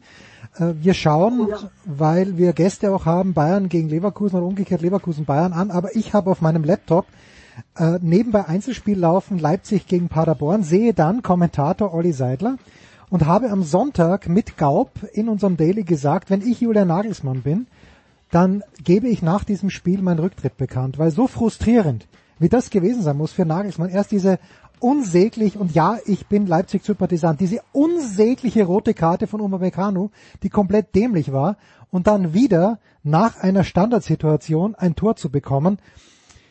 Oh, wie, wie war Julia Nagelsmann drauf? Du warst da, glaube ich, im Stadion. Ich war im Stadion. Ähm, es ist aber so, dass es dann hinterher keine Pressekonferenz, ah, stimmt, ja, ja, wo die Pressevertreter wirklich vor Ort sein dürfen. Aber ich habe die Pressekonferenz dann im Stream gesehen. Da kann man sich ja dann ja praktisch einklinken und Fragen stellen. Insofern ist es dann auch ein bisschen weniger emotional. Ähm, ich würde mal sagen, da war er eigentlich relativ cool und hat einfach auch Paderborn gratuliert dafür, dass sie sich verdient einen Punkt ähm, aus der Bullen Arena da abgeholt haben. Er hat ähm, ja, also hat schon ziemlich geschäumt, äh, wenn man jetzt nochmal die Situation Revue passieren lässt, die sich da sein Abwehrchef geleistet hat. Hm. Da muss man wirklich sagen, also ich bin ein absoluter Upamecano-Fan. Ich auch, ich mag den Fan, ähm, aber es ist Das furchtbar. ist für mich einer, der ähm, jetzt schon auf internationalem Niveau verteidigt und wahrscheinlich, wenn er sich weiterentwickelt, ein Weltklasse-Innenverteidiger werden kann. Äh, vielleicht echt mal so und sogar vielleicht sogar etwas anders gelagert ähm, als, äh, ach weiß ich was, kannst du jetzt viele große Namen nennen. Auf jeden Fall ähm, super gut. Nur die Situation äh, war ähm, grotesk geradezu. Hm. Äh, hatte sich schon eine gelbe Karte abgeholt. Dann ähm, begeht er ein Foul, das am Mittelkreis quasi war. Also da waren auch noch andere Spieler, die hätten dann äh, Zugriff haben können aus seiner Mannschaft ähm, begeht dieses Foul gegen Antwi Ajay war es, glaube ich. Und da ist schon so, da hat Aitekin, ähm, der Schiedsrichter, erstmal noch nicht an die Brusttasche gefasst. Vielleicht hätte er dann noch äh, einen Hinweis bekommen oder sonst irgendwas, aber vielleicht wäre er noch mit einem letzten Du-Du-Du davongekommen. Hm. Und dann schlägt er den Ball aber nochmal weg nachdem der Schiri gepfiffen ja, hat. Nix mehr du, du, du. Das war's dann ja, mit du, du, du. Da, da, da, kannst du als Schiedsrichter nichts anderes machen. Und ja. da hat äh, Nagelsmann ja auch gesagt, ähm, das gehört auch zu einer professionellen Einstellung, dass man sich die Spiele des Vortags anguckt. Und wenn man guckt, wie bei Borussia Mönchengladbach Player äh, vom Platz geflogen ist, dann muss man wissen, dass ein Schiedsrichter äh, am nächsten Tag gar nicht unter eine solche Messlatte runter kann. Also insofern, äh, das das war schlicht und ergreifend für Aitekin überhaupt gar nicht möglich, dann nochmal Gnade vor Recht walten zu lassen oder gewähren zu lassen. Da hat er sich, glaube ich, hat er sich sehr drüber aufgeregt. Ähm, das war aber schon so, muss man sagen, dass bis dahin Leipzig wirklich das Herz in beide Hände genommen hat, wollte und gemacht hat. Aber das war auch bis zur 43. Minute kein Glanz und Gloria, hm. sondern äh, das war schon echt teils bemüht. Sie waren besser, individuell stärker, sie sind verdient in Führung gegangen, aber ohne Sabitzer Leimer fehlt doch schon ganz schön Herzstück im Zentrum. Ähm, ja, und dann war es, im ersten Durchgang war es nicht so eine einfache Aufgabe, im zweiten Durchgang war es eine brutal schwere Aufgabe. Sabitzer Leimer, geht das runter wie Öl, die zwei Österreicher. Wenn die nicht dabei sind, dann läuft's nicht für Leipzig. Was mich kleines ich bisschen. Weltklasse. Ich finde die, Jens, ich finde die Weltklasse beide zusammen. Ja, also ich, ich kenne nur den alten Sab Sabitzer, den Herfried. Und das war ihm eigentlich immer, der war, hat ein goldenes Füßchen gehabt, war aber wahrscheinlich A der faulste und B der langsamste Spieler der österreichischen Fußball-Bundesliga, was aber wurscht war. Und äh, sein Sohn überrascht mich jede Woche aufs Neue.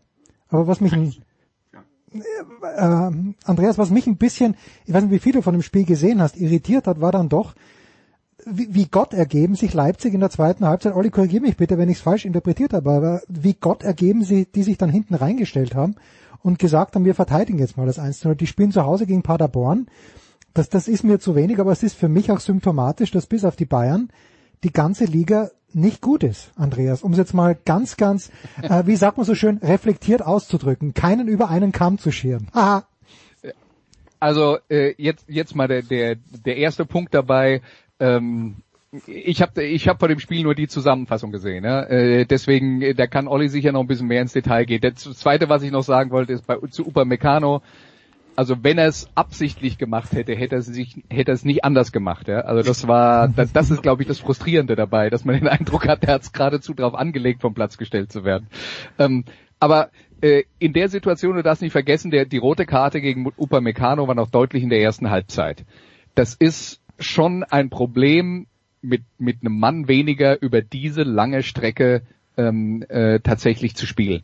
Also dass da am Ende möglicherweise was fehlt und man sich darauf zurückzieht, äh, dass man versucht, diesen, diesen Vorsprung zu verteidigen, das kann ich zum gewissen Grad schon, äh, schon nachvollziehen. Und es ist ja jetzt auch nicht so, dass es nicht noch Chancen gegeben ja. hätte, das Ding zu gewinnen. Ja, und das ist unfassbar, Olli, wie Haidara aus einer Meter Entfernung, das äh, war wie Ballack in Wien 1900, nee, wann war es, 2008 in der Europameisterschaft. ähm, ja, ähm, jetzt aber, jetzt mal eins, jetzt mal ketzerisch. Ja, bitte. Paderborn gehört für mich fußballerisch genauso in die erste Liga wie Köln, Frankfurt, Schalke, Hoffenheim. Ja, also vor Schalke bitte. Bitte reise vor Schalke ein. Niemand mag Schalke zuschauen.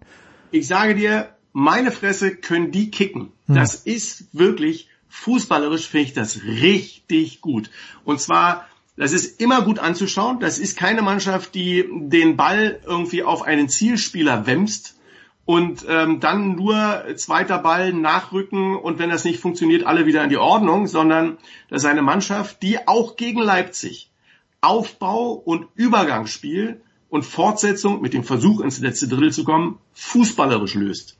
Und zwar auch in dieser äh, zweiten Hälfte in Überzahl in der Lage, sowohl Breite als auch Tiefe ins Spiel zu bringen, dass du sagen musst, wie kann denn Leipzig gegen den Tabellenletzter sein? Das war einfach auch richtig gut, wie Paderborn das gespielt hat. Ähm, Paderborn fehlt, siehst du auch in der Tordifferenz, Paderborn fehlt Qualität auf den letzten 30 Metern. So geht's auf Werder Bremen. Spielt einen super Ball gegen Wolfsburg, Unterschied ist, die einen haben Wehraus, die anderen haben keinen.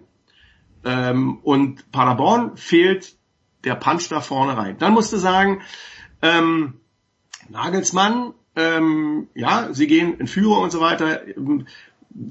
Vielleicht ist es so, er, er hat mit dem Umstellen auf äh, 3 plus 2 Defensive hinten, hat er dafür gesorgt, dass es auch in Unterzahl eine hohe Stabilität gegen den Ball gab. Aber er hat dann eben Halzenberg für Schick reingebracht, hat darauf gesetzt, dass er viele schnelle ähm, Spieler vorne drin hat, die ähm, als Sprintpfeile abgeschossen werden können. Er nimmt dann einen Kunku runter, bringt Haidara. Er auch etwas defensiver. Er bringt Leimer für Olmo. Leimer überragend, muskulär etwas angeschlagen, aber eher defensiv. Er bringt Orban für Kampe.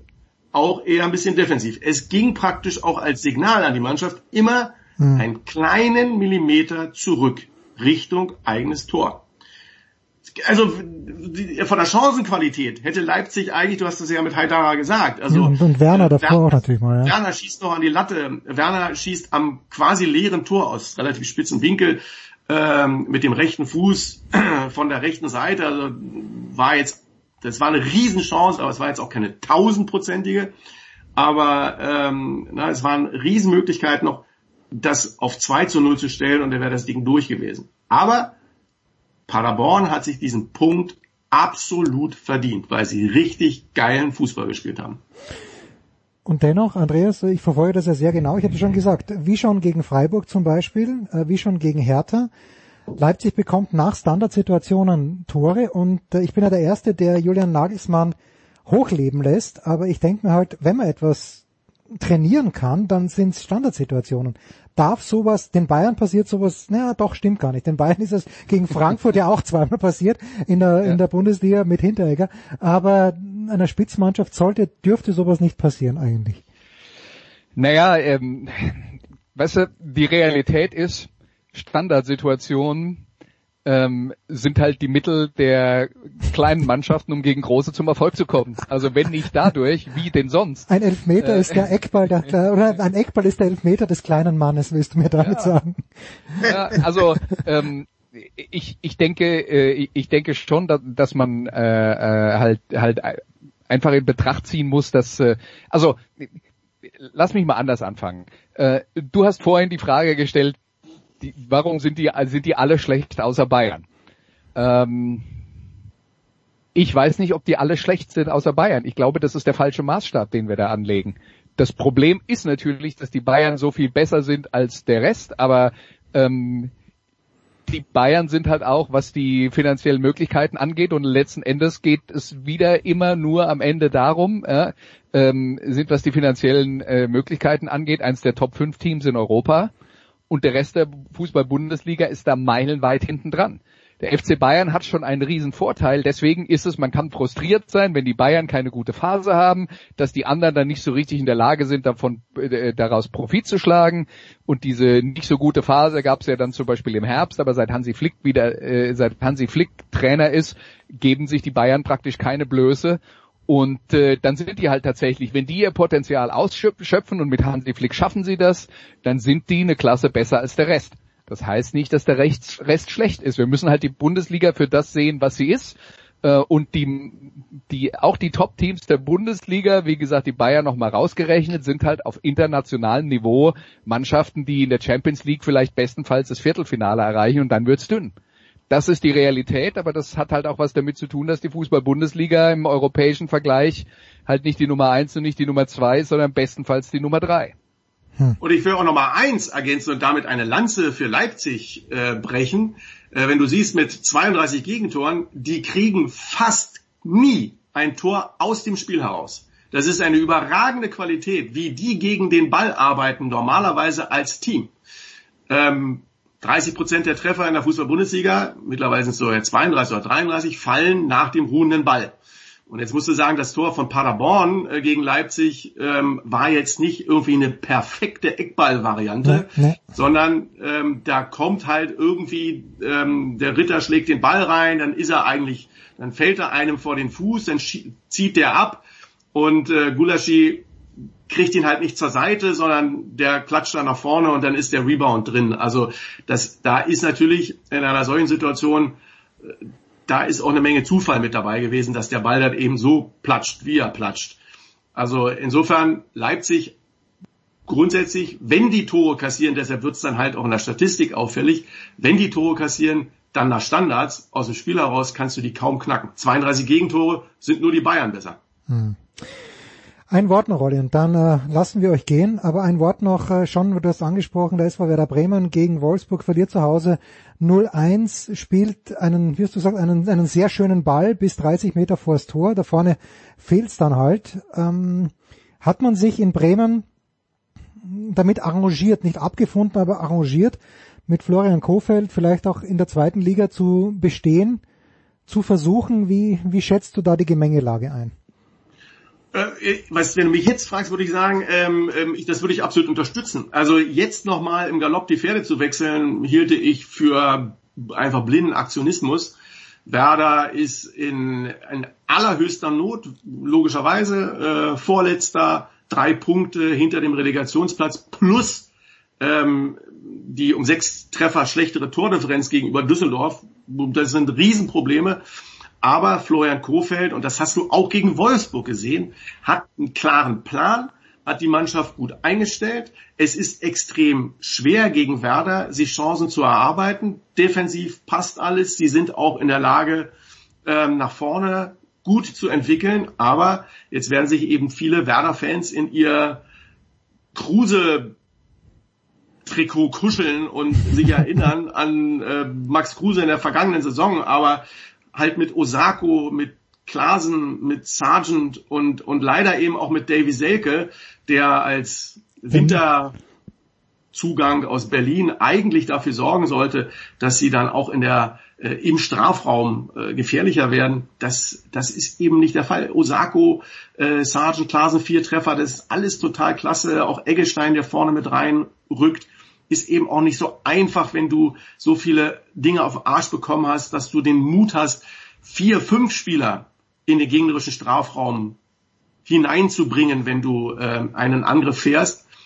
Da, da brauchst du halt auch einfach dieses Selbstbewusstsein, das Zutrauen und dann brauchst du halt irgendwie dann jemanden, der die Dinger irgendwann mal über die Linie buxiert. Und nochmal, das war der Unterschied. Ähm, du hast einen Ballverlust in der Schlussphase ähm, Bittencourt mit einem Pass, der nicht so perfekt war, aber dann sind noch 80 Meter quasi oder 70 Meter zu überwinden.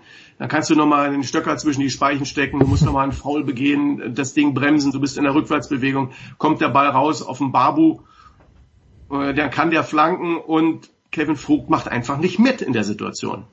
Auch da musst du als Schulterblick mitgucken, du musst einfach reingehen, den Körper reinschmeißen, mit reinspringen, irgendwie Druck aufbauen, damit der Wehorst nicht so völlig unbedingt köpfen kann. Wehorst ist halt da, einmal einen Schritt zurück, Vogt damit irritiert, dann geht der Schritt nach vorne, Richtung kurzer Pfosten, perfekter Weg für den Mittelstürmer, macht den Treffer. Also, guck auf die Tordifferenz, das lügt doch nicht nach 30 Spieltagen. 30 Treffer nach 30 Spieltagen. Tja, zu, Die zu Diego-Zeiten ähm, wären das äh, nach 12 Spieltagen 30 Treffer ja, gewesen. Ich glaube, was hat, wie viel Tore hat Lewandowski? Äh, 30, glaube ich, oder? Hat er nicht schon 30? Ich meine ja. Hat er doch, oder? Ich glaube ja, ja. Ich glaube, Lewandowski hat alleine so viele Tore geschossen wie Werder Bremen insgesamt. Tja. And ja. there, then there you have it das ist, das ist schon, das, äh, ich finde es dann immer, geguckt, 30 Tore. Ja, ich finde es dann immer erstaunlich, wie der erste Spieler, also Weghorst ist genau frei am 5 Meter und der erste Spieler war das Vogt wahrscheinlich, der vor ihm stand, der schaut dann immer ganz ergriffen zurück. Ähm, es ist ganz, ganz schwierig. Ich bedanke mich ganz herzlich bei Oliver Seidler. Pardon, Olli wird am Wochenende, am Sonntag nämlich auch zu Gast bei Andreas Renner in Musikradio 360 sein. Hört rein, es geht mal in eine ganz andere Richtung. Andreas, dir auch. Vielen, vielen Dank. Wir machen eine kurze Pause in der Big Show 459.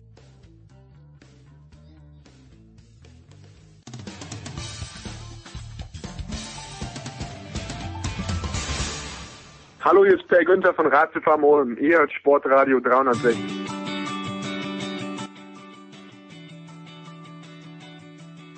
Die Big Show 460 kümmert sich jetzt um den Basketball und ich freue mich, dass äh, der Mann in der Leitung ist, der in der Halle sein darf. Michael Körner. Körnig, guten Morgen. Guten Morgen, Jens. Wie ist es denn in der Halle? Du bist, glaube ich, dort, Karl ist dort, ich weiß gar nicht, Jan Lüdecke ist, ist äh, Lüders in genau. der Halle? Ja, ihr, ist ihr in der Halle. Mhm. Und so die Stimmung ist, äh, ist keine Stimmung, naturgemäß. Naturgemäß ist keine Stimmung. Ähm, es sind auch immer, sage ich mal, die gleichen Menschen da. Äh, also es äh, dürfen pro Mannschaften, die spielen, äh, vier Menschen sich in der sogenannten passiven Zone aufhalten. Das heißt, jeder Verein darf vier Personen anmelden, die dann logischerweise mit Maske und Sicherheitsabstand sich dort aufhalten. Also das sind dann oft der Sportdirektor oder ähm, manche Vereine haben auch niemanden gemeldet und haben niemanden mit. Hm. Ähm, die Kreuzheimer haben vier Sponsoren mitgebracht äh, zu ihren Spielen. Ja, und ansonsten ist da niemand. Ähm, es gibt aktive Zone und passive Zone, die sind halt strikt getrennt voneinander. Die aktive Zone sind da die Spieler und Betreuer, also genau die Menschen, die äh, in dem sogenannten Quarantänehotel sind. Und äh, ja, wir sind in der passiven Zone, müssen auch Abstand halten. Ähm, also mein Experte Alex Vogel sitzt auch drei Meter neben mir, hat doch ein Plexiglas dazwischen. Ist so affig. Ja, bitte sprich weiter. Naja, ja. es ist so, nur so bekamst du ja. dieses äh, diese Veranstaltung genehmigt. Ne? Es, und auch beim Einlass, wir gehen jedes Mal durch eine Desinfektionsdusche, jedes Mal Fieber messen, ähm, jedes Mal musst du ein Formular unterschreiben, dass du kein Covid gehabt hast, äh, Hände waschen logischerweise mhm. äh, und da wird alles überprüft. Also du kannst nicht einfach reinmarschieren und äh, sagen, habe ich gemacht, sondern da, da steht jemand, der das kontrolliert. Jetzt hör dir mal diese brillante Idee an und die Kreilsheimer haben es ja vorgemacht. Wie wär's denn, äh, wenn du, und ich werde das mit Gaub natürlich auch noch besprechen, unserem Database, wie wär, wär's denn, wenn du diese vier Personen, die du mitnehmen darfst, wenn du die deinen Edelfans, diese vier Plätze gibst, die dann mit Trommeln reinkommen. Die Bamberger setzen da nicht ihre Geschäftsführer und ihren Sportdirektor hin, sondern vier ihrer lautesten Fans.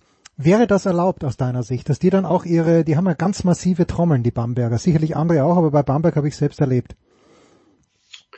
Oh, das ist eine sehr gute Frage. Das kann ich dir, also ich kann mir vorstellen, dass die Trommeln äh, nicht zulassen werden, all dieweil. Ähm, das ist ein schönes Wort. Du sagst ja öfter Aldiweil. Finde ich großartig. Ja. Bitte mehr Aldiweil von Michael Kahn. Ja. Ich kann mir vorstellen, dass das, dass sie desinfiziert werden müssen oder irgendwie sowas. Hm. Keine Ahnung. Also da, da gibt's halt einen Obermufti, nenne ich ihn mal, den Oberchef Hygieneminister, der ist immer da in der Halle, also der sozusagen das Konzept mitentwickelt hat, der auch für die Fußball-Bundesliga mitentwickelt Mhm, hat. Ähm, der wird wahrscheinlich dann sagen, nee, machen wir nicht. Aber ob man dann Fans hätte anmelden können, ähm, das kann ich mir vorstellen, dass das möglich gewesen wäre, ja. Also ohne es hundertprozentig zu wissen. Jeder Verein darf diese vier Plätze, so wie ich das verstehe, nach Mhm. ihrem Gusto Okay. vergeben. Jetzt muss ich nochmal, weil du hast wieder ein ganz großartiges Wort gesagt. Mufti. Der Mufti als solcher. Es gibt ja den Großmufti, oder? Großmufti Syrien. Ähm, übergeordneter Mufti in den Hauptstädten der Provinzen des Osmanischen Reiches. Das ist ein extrem schönes Wort, finde ich. Ist ein, ja, Recht, Mufti ist was Schönes, ja. ist ein Rechtsgelehrter. Das, das stimmt ja dann auch. Wenn der da, Ja. dafür sorgt, dass alles äh, rechtlich komplett geil über die Bühne geht, dann ist es der Mufti. Michael, pass auf. Als der erste Sport, der zurückgekommen ist nach der Corona-Phase, war das, ähm, ähm, äh, das Ultimate Dingsbums Fighting, die UFC. Ja. Und da hieß es dann, dass einer der Kämpfer so genau gehört hatte, was der Experte und Kommentator gesagt hat, dass er seine Taktik danach ausrichten konnte. Meine Frage an dich, Michael Körner, ist, bist du dafür verantwortlich, dass Ratio Farm Ulm gegen den FC Bayern München gewonnen hat, weil deine Analyse so messerscharf war, dass die Ulmer alles richtig gemacht haben? Ja, das ist ein ganz spannendes Thema, denn äh, tatsächlich gehöre ich zu den Menschen, die eigentlich nicht möchten, wenn mein Kommentar Mhm. Äh, in der Halle zu hören ist, beziehungsweise von den Spielern oder Trainern zu hören ist. Und wir haben vorher einen Test gemacht. Im, im Audiodruck ist es ja so, dass die Kommentatorenplätze doch etwas vom Spielfeld weg sind, anders als jetzt zum, wie in Bamberg oder in Ulm, wo sie unmittelbar am Mhm. Spielfeld dran sind oder in Kreilsheim. Ähm, und wir haben einen Test gemacht. Äh, kann man das hören, was wir da sagen? Und wenn es in der Halle ganz ruhig ist und man ist selber sehr laut, dann kann man das auf dem Spielfeld sehr wohl hören. Da bin ich mir, da war mir gar nicht so richtig wohl bei der Sache, denn wenn ich ins Mikrofon reinrufe, Mensch, äh, Bartel bewegt dich mehr oder der ist halt, oder hat einen schlechten Tag oder kein Selbstvertrauen und dann denke ich mir, dann hört er das, guckt nach oben und sagt einmal Körner, was geht's noch oder was? und äh, jetzt ist es aber so, und das finde ich äh, faszinierend vor dem physikalischen Hintergrund, dass doch es eine gewisse Lautstärke gibt, also im Spielbetrieb durch quietschende Schuhe, Ja. durch ähm, Rufe von außen, Rufe von den Spielern untereinander, die reden ja ständig auf dem Feld. Ne? Also die sagen was an, Blöcke, eine Defensive, die, die, da ist ja viel los und dadurch hört man es wohl nicht. Okay, nein. äh, äh, deswegen, mir ist es lieber, dass man ich, das nicht hört, um ehrlich zu sein. Das ist äh, ein bisschen, wäre ein bisschen befremdend. Man ist dann, glaube ich, doch etwas zurückhaltender. Am Anfang habe ich auch, als es dann äh, mal richtig, äh, ja, ich habe mal was Kritisches gesagt, und hat dann mein Kollege zu mir gesagt, sag mal, kann das sein, dass du mit der Stimme da runtergegangen bist?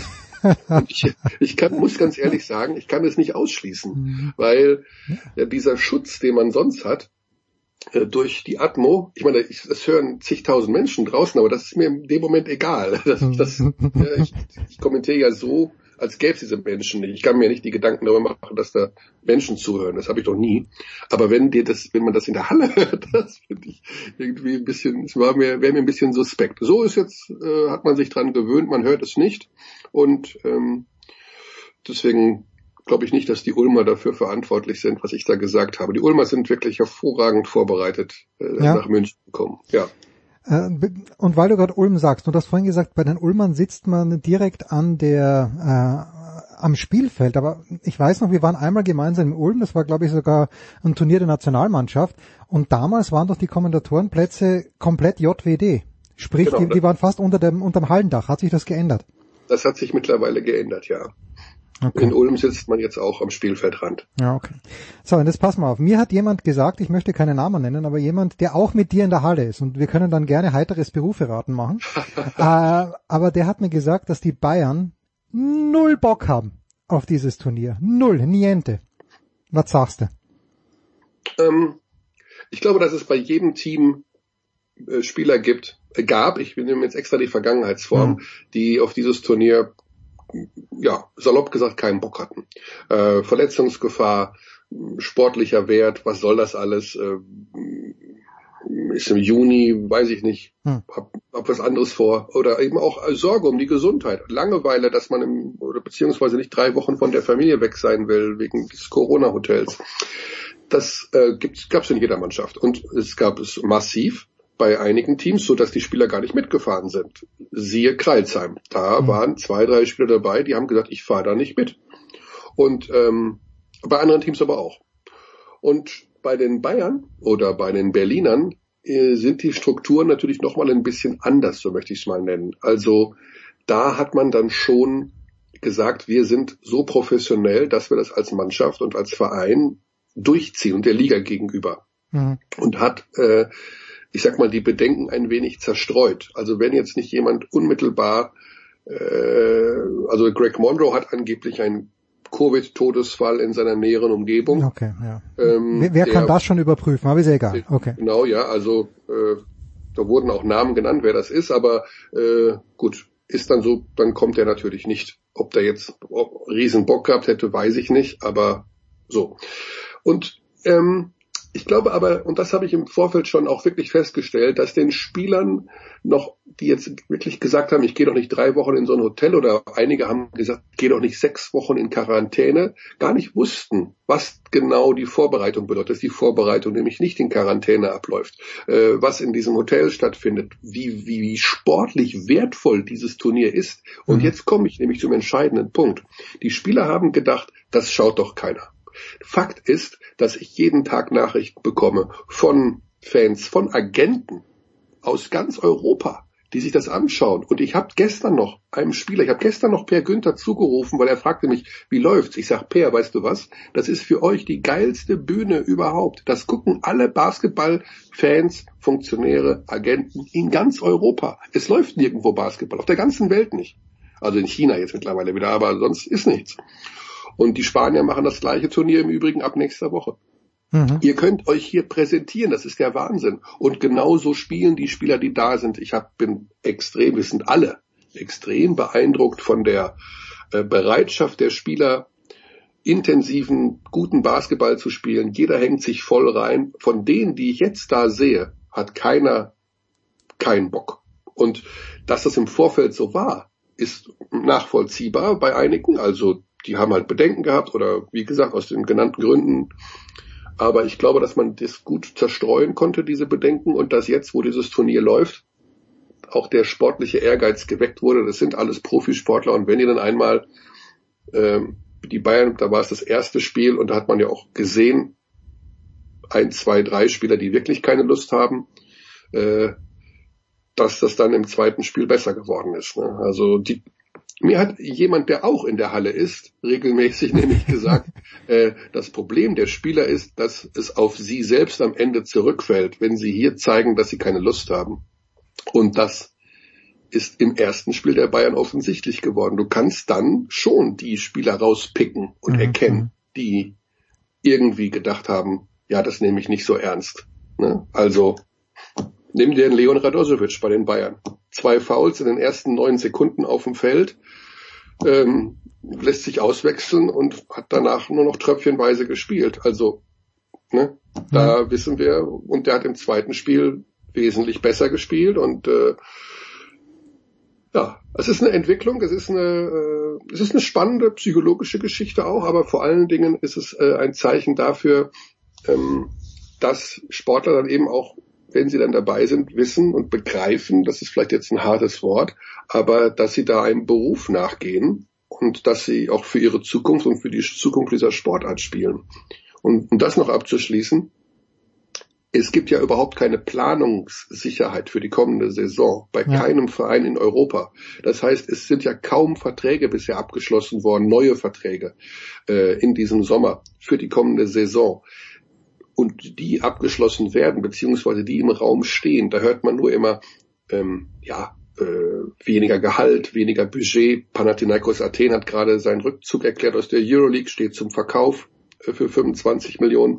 Äh, da wackelt's im Gebälk und das müssen auch Spieler begreifen, dass sie einem Beruf nachgehen. Und zwar, das sage ich auch immer wieder den Trainern, sagt euren Spielern, dass sie den geilsten Beruf der Welt haben. Sie spielen Sie haben ihr Hobby zum Beruf gemacht. Sie spielen eines der, einen der schönsten Sportarten und bekommen dafür Geld.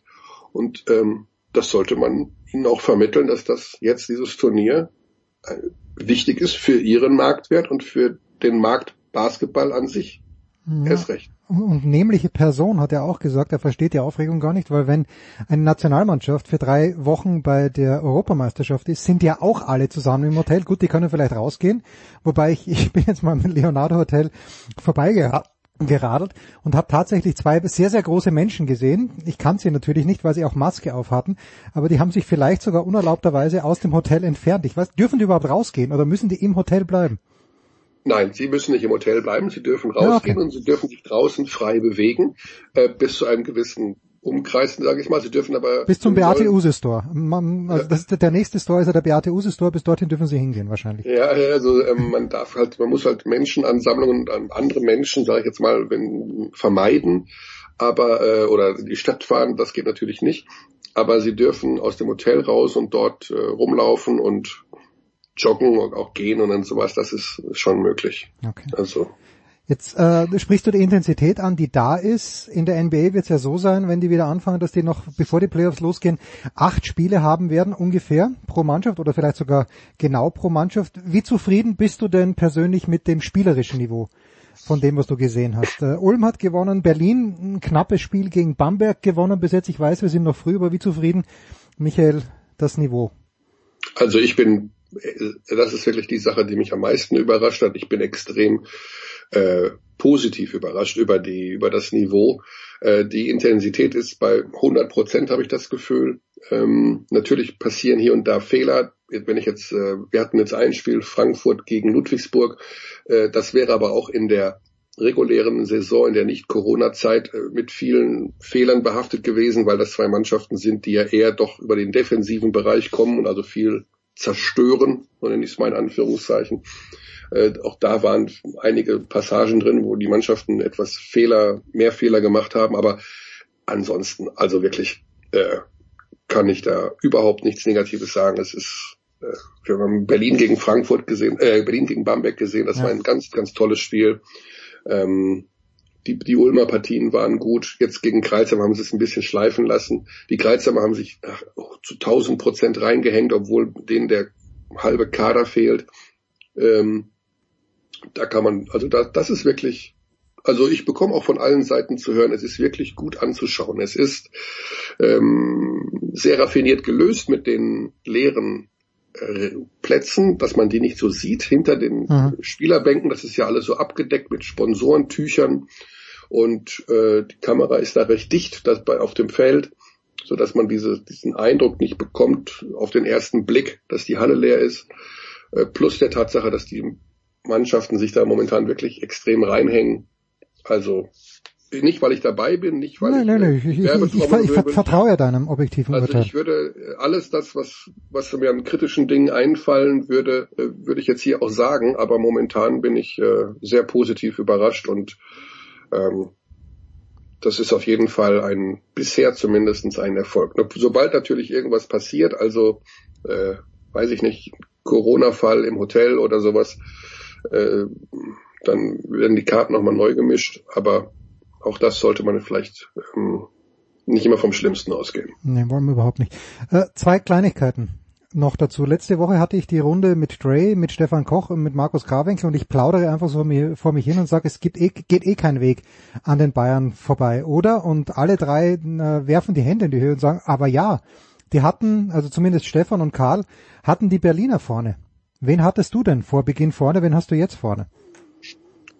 Ja, man muss dazu sagen, dass äh, der Modus natürlich ähm, schon so ist, dass durchaus eine Überraschung möglich ist. Denn es gibt ja auch im Finale später, so wie so auch im Viertel- und Halbfinale, ein Hin- und ein Rückspiel mhm. und zwischen den beiden Mannschaften und die Punkte werden aufaddiert. Also äh, das ist nicht so, dass es Best of Five ist, wie in der normalen Situation in den Playoffs. Da hätte ich äh, keine anderen Teams genannt, außer Bayern und Berlin, weil wie willst du die in fünf Spielen dreimal schlagen? Aber in einem Hin- und einem Rückspiel, du verlierst, du hast vielleicht mal einen super Tag und gewinnst mit zehn, so, dann musst du das andere Spiel, das zweite Spiel, kannst, darfst du mit neun Punkten verlieren und bist deutscher Meister. Also ist doch möglich, warum nicht? Äh, nach dem, was ich bisher gesehen habe, ähm, also die Bayern werden sicherlich noch besser spielen als in den ersten beiden Partien. Hm. Wenn die sich jetzt mal zusammengefunden haben oder zu, zusammenraufen werden, äh, kommt es am Ende meines Erachtens, geht es eigentlich nur über Bayern und Berlin trotz alledem. Ähm, Ludwigsburg wirkt mir noch etwas zu, die sind in der Offensive einfach so der, dermaßen ausrechenbar, wenn sie nicht über ihren schnellen Fastbreak kommen oder in der Defensive den Ball wegnehmen. Das funktioniert nicht. Und da würde ich sagen, ist es unfassbar offen. Also mhm. zwei Spiele Bayern gegen Berlin, wer da am Ende die Nase voll ist. Nur ein Tipp. Es kann sich ja noch einer reinmogeln. Die Ulmer sind sicherlich jetzt hier das Überraschungsteam, aber ähm, wenn dann mal am Ende richtig Defensive noch mehr gespielt wird als vielleicht jetzt hier am Anfang, hm, da müssen wir mal gucken. Also, von der Spielanlage her gefallen mir die Ulmer sehr gut, weil sie äh, diesen Cut, den sie ja auch personell gemacht haben, bei ihnen fehlt ja äh, der Point Guard und der Center, die im Grunde für sehr, sehr viel offensive Aktion zuständig waren. Äh, da bin ich unglaublich überrascht, wie, wie sehr dieses Team sich neu erfunden hat. Also die werden sicherlich noch ein bisschen Spaß machen, aber ob es zum Titel am Ende reicht, da bin ich unsicher. Schön am Basketball ist ja, wenn du sagst, die, die Punkte werden addiert. Du brauchst ja nur einen Lauf von drei Minuten haben, wo alles fällt.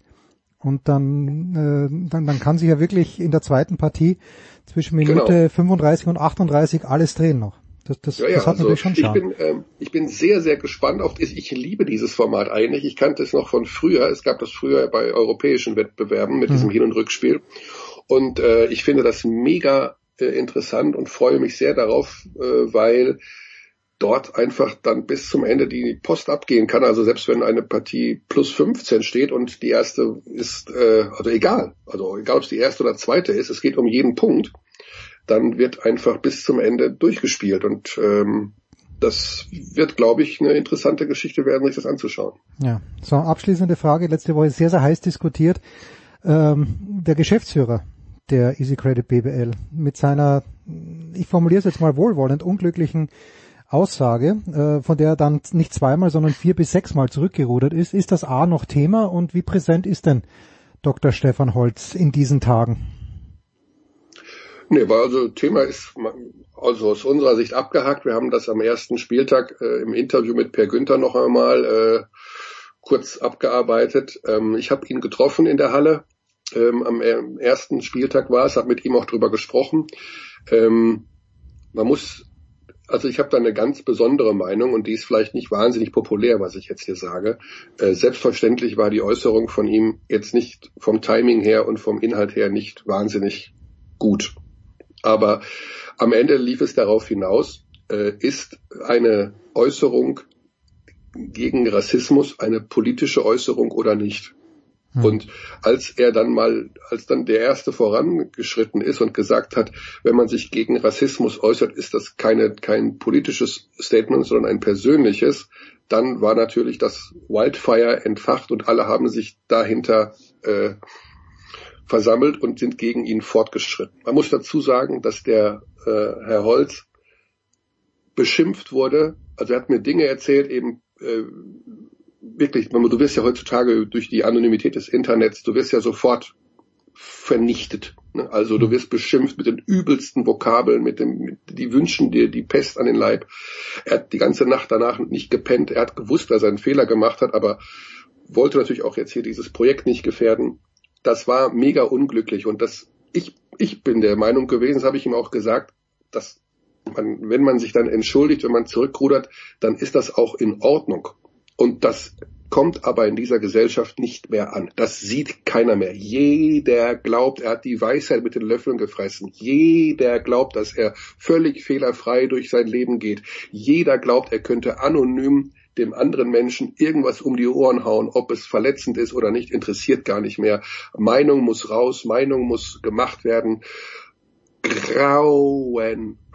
Ich hasse uns Menschen dafür, wenn wir uns hinter einer anonymen Maske verstecken können und einen Schrott, also andere Menschen verletzen. Das finde ich hundertmal schlimmer als das Timing von der Aussage von, von Herrn Holz. Denn im, im Prinzip hat er recht mit seiner Aussage. Natürlich darf sollte bei sportlichen Veranstaltungen die politische Message in den Hintergrund rücken, weil ansonsten jeder Anhänger des Spaghetti-Monsters auch dann nach dem Korb sein T-Shirt äh, hochzieht und pro Spaghetti-Monster demonstrieren möchte.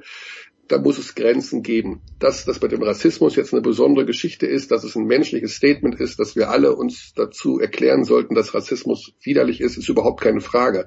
Aber wenn dann einer einen Fehler begeht, hm. dass dann die andere hässliche Fratze des Menschen zum Vorschein kommt, nämlich einen Menschen zu massiv zu diskreditieren, massiv zu beleidigen, ihm den Tod an den Hals zu wünschen, das finde ich verwerflich. Und nichts einfach zu sagen, mein Gott, Junge, ja, das war jetzt nicht clever, aber er ist ja kein Rassist, schwamm drüber und äh, fertig aus. Er hat sich dafür entschuldigt, beziehungsweise er hat eben gesagt, dass das unglücklich war.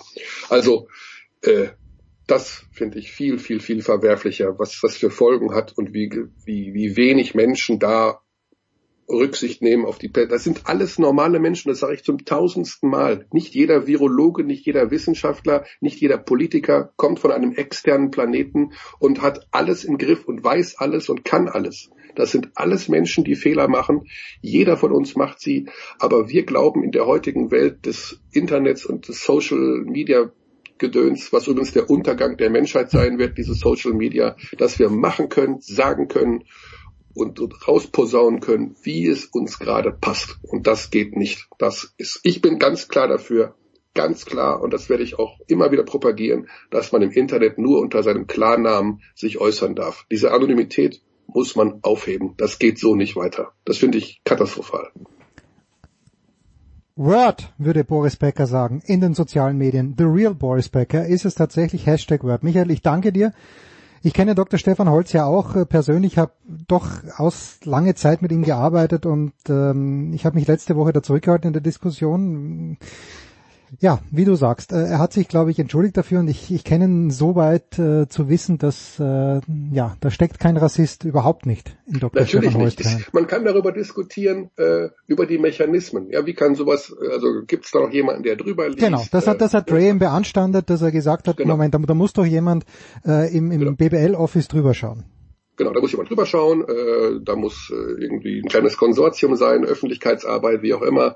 Äh, das, da, das kann man bemängeln. Ja, da, da bin ich voll dabei. Das ist sicherlich äh, nicht gut gewesen, aber äh, wie gesagt, die, die, äh, der, der Shitstorm auf der sozusagen anderen Seite danach, der zeigt doch das wahre Gesicht dieses der Menschen heutzutage. Also haben wir da eine Karen aus irgendeinem Suburb von Texas äh, zur Nicht-Rassistin gemacht? Nein, haben wir nicht. Im Gegenteil.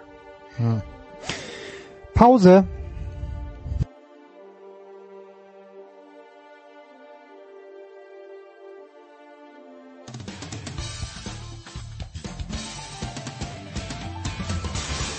Servus Leute, das ist der Grubi, ich höre Sportradio 360.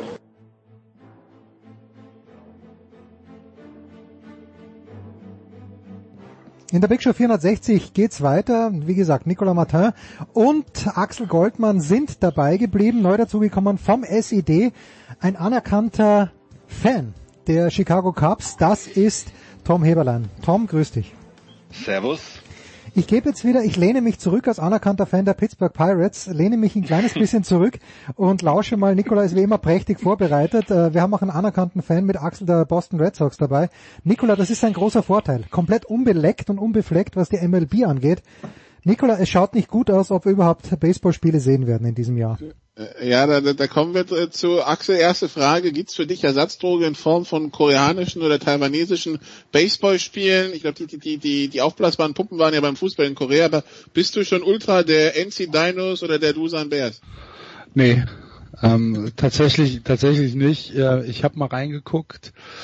Äh, die Verfügbarkeit ist ja gegeben. Äh, ich muss tatsächlich zugeben, dass ich, äh, dass es mich irgendwie nicht wirklich gepackt hat, obwohl der Sport natürlich gar nicht so viel schlechter ist als in den USA, beziehungsweise absolut vergleichbar ist mit dem in den USA.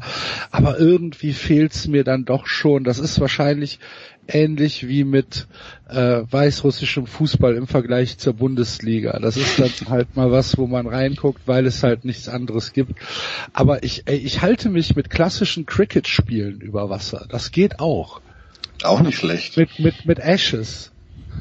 Okay, ab, dem, ab dem Wochenende gibt's ja wieder Super Rugby, das heißt, man, jetzt müsste Neuseeland, das allerdings ja zu den morgendlichen Zeiten, aber ich bin etwas erschüttert, äh, äh, Axel, dass du Torpedo, Schotzina und Dynamo Minsk nicht die Ehre erweist, die sie durchaus verdient haben. Aber äh, über diese Enttäuschung muss, die, die, die, diese Enttäuschung werde ich noch irgendwann hinwegkommen. So, dann kommen wir also zu dem, was die MLB so beschäftigt.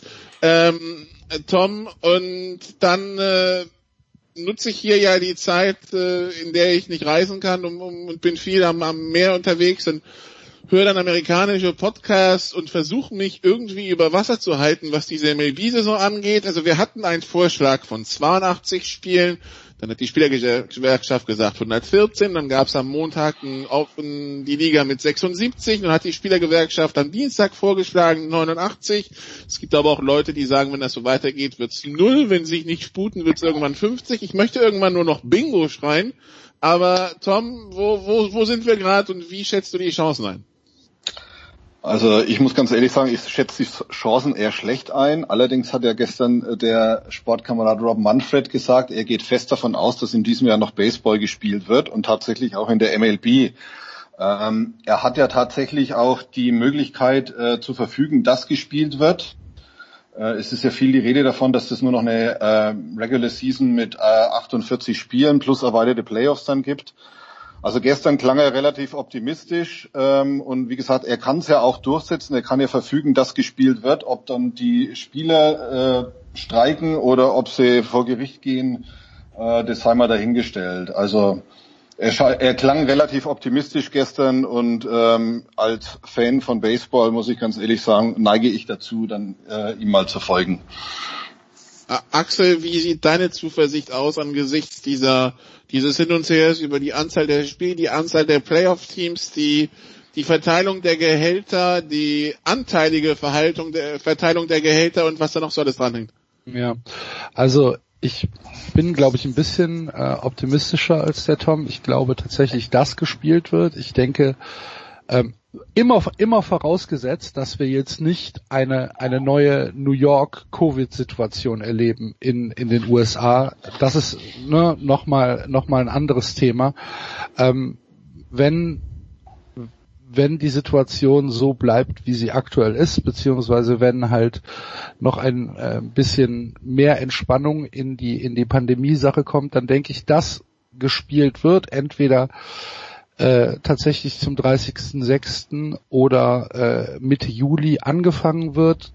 Die Probleme der MLB liegen im Moment eigentlich nur in den Verhandlungen zwischen der Players Association und den Ownern. Die Ownern möchten oder haben jetzt als letztes Angebot abgegeben, dass sie 75 Prozent des Gehalts pro absolviertem Spiel bezahlen. Die MLPA, die Players Association, das ist die Gewerkschaft der amerikanischen Baseballspieler. Das ist nicht zu vergleichen mit einer, sage ich mal, Vereinigung der Berufsfußballspieler, die vielleicht äh, eine, eine Interessensgemeinschaft da ab bilden, sondern das ist tatsächlich eine, eine Union, die am Verhandlungstisch mit, mit sitzt und zwar als gleichberechtigter Partner. Das können wir uns hier in, in Europa so gar nicht vorstellen, aber es gibt ja tatsächlich Verträge zwischen der MLB und der, und der Players Association.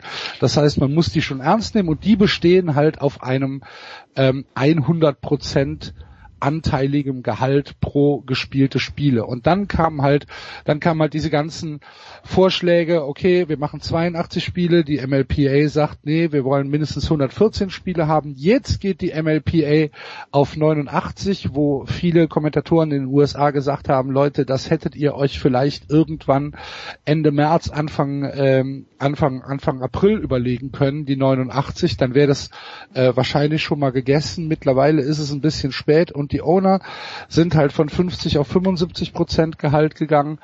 Äh, es wird irgendwo, es wird es wird Baseball gespielt werden. Ich glaube nicht, dass die, dass die Spieler auf Geld verzichten werden. Ich glaube nicht, dass, dass die Owner mit 75 Prozent äh, Gehalt durchkommen werden, sondern dass es, äh, dass die, dass die Spieler ihre 100 Prozent bekommen. Die Frage ist halt einfach, sagen die Owner und die MLB dann einfach, okay, ihr bekommt 100 Prozent, aber dann spielen wir eine 48 Spielesaison mit, äh, mit, mit, mit mit äh, Postseason und das ist es.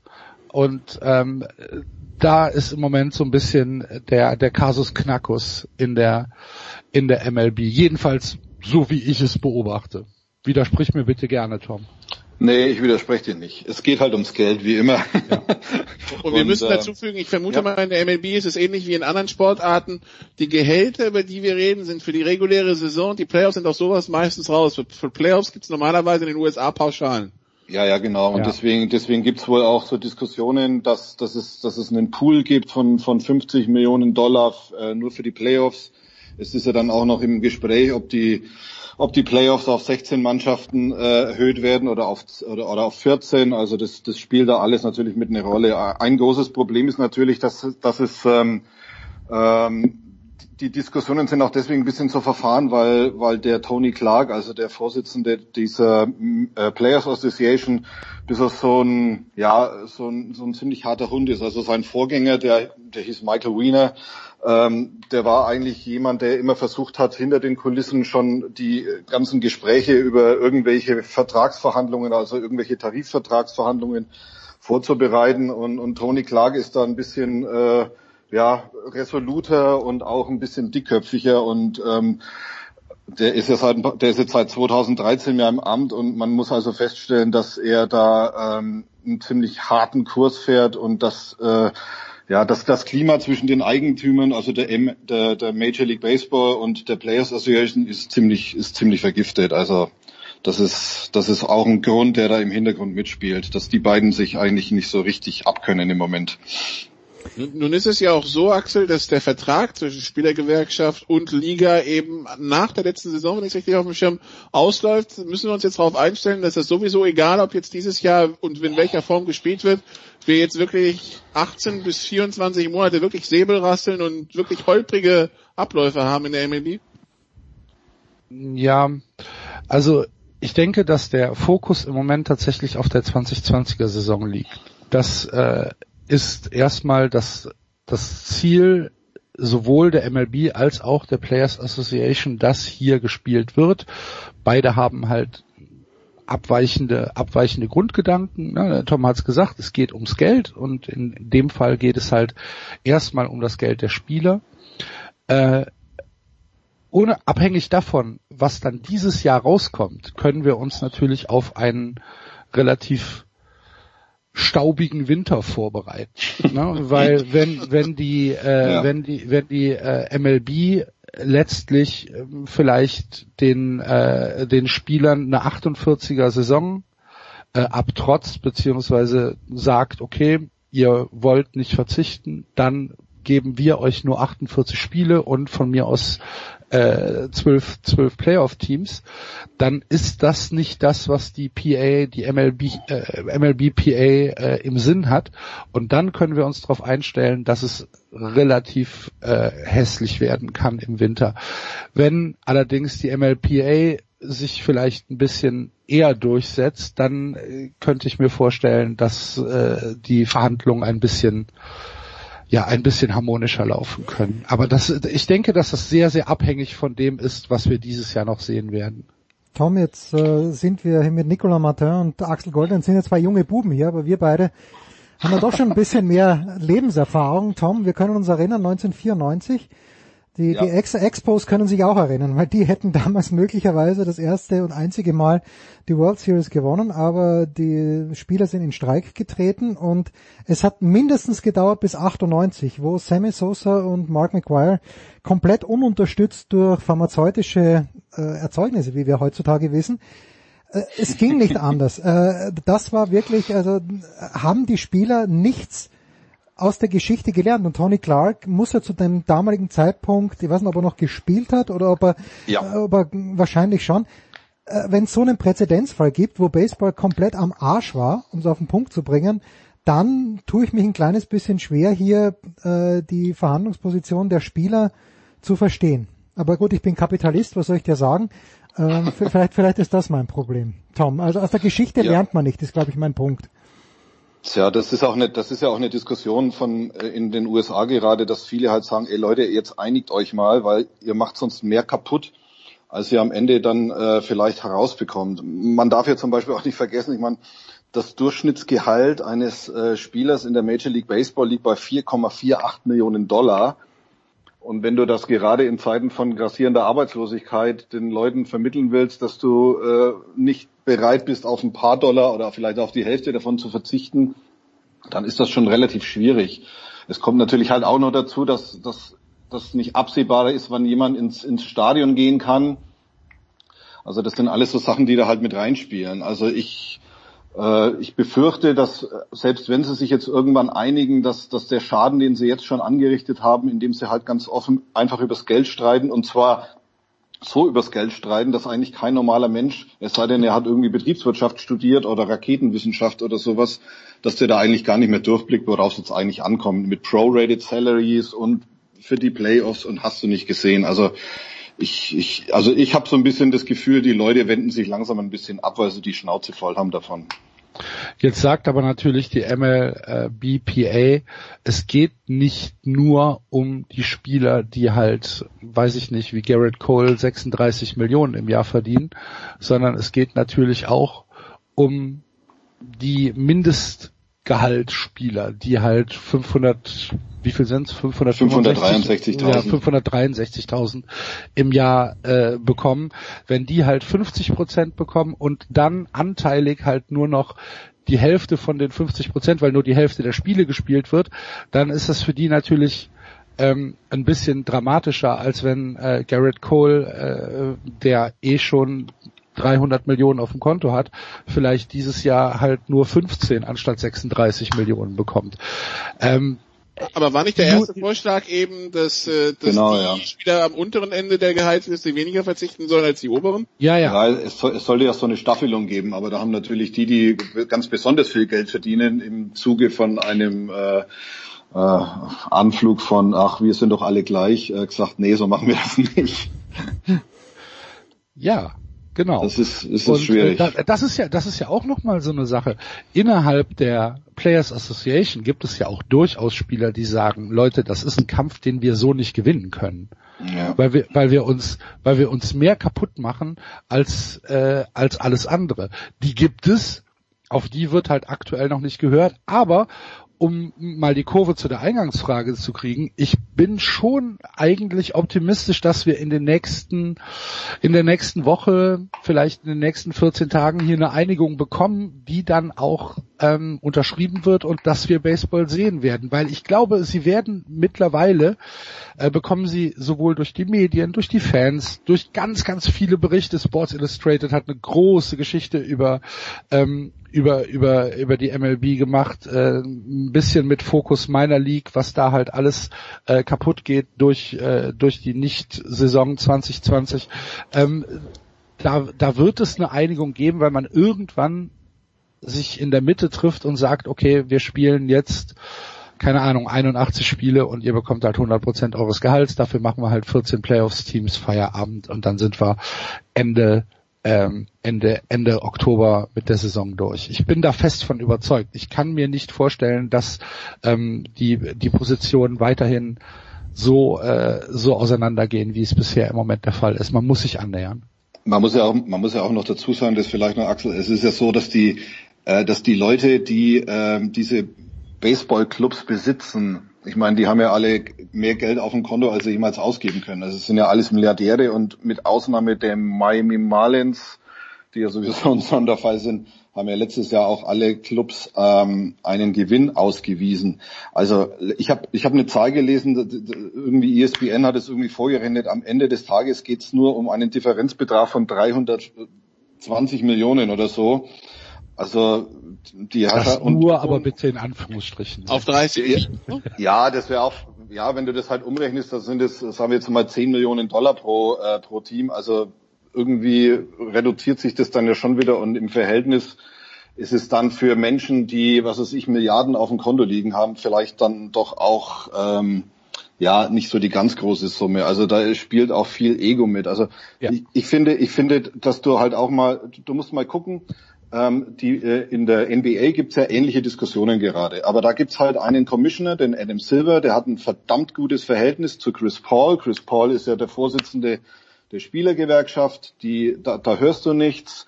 Da, da, da werden anständige Diskussionen im Hintergrund gefühlt. Der bezieht die Spieler immer ein. Da hast du nie das Gefühl, dass es, wenn es jetzt um den Restart der Saison geht, dass es da in irgendeiner Form irgendwelche Probleme auch wegen der Kohle gibt. Und das ist halt auch, das ist halt auch so eine Sache, die Leute, die letztendlich die Entscheidungen treffen, die müssen halt auch mal erstmal vernünftig miteinander reden oder eine gemeinsame Basis haben, auf der sie miteinander reden. Und das ist in der MLB halt nicht gegeben.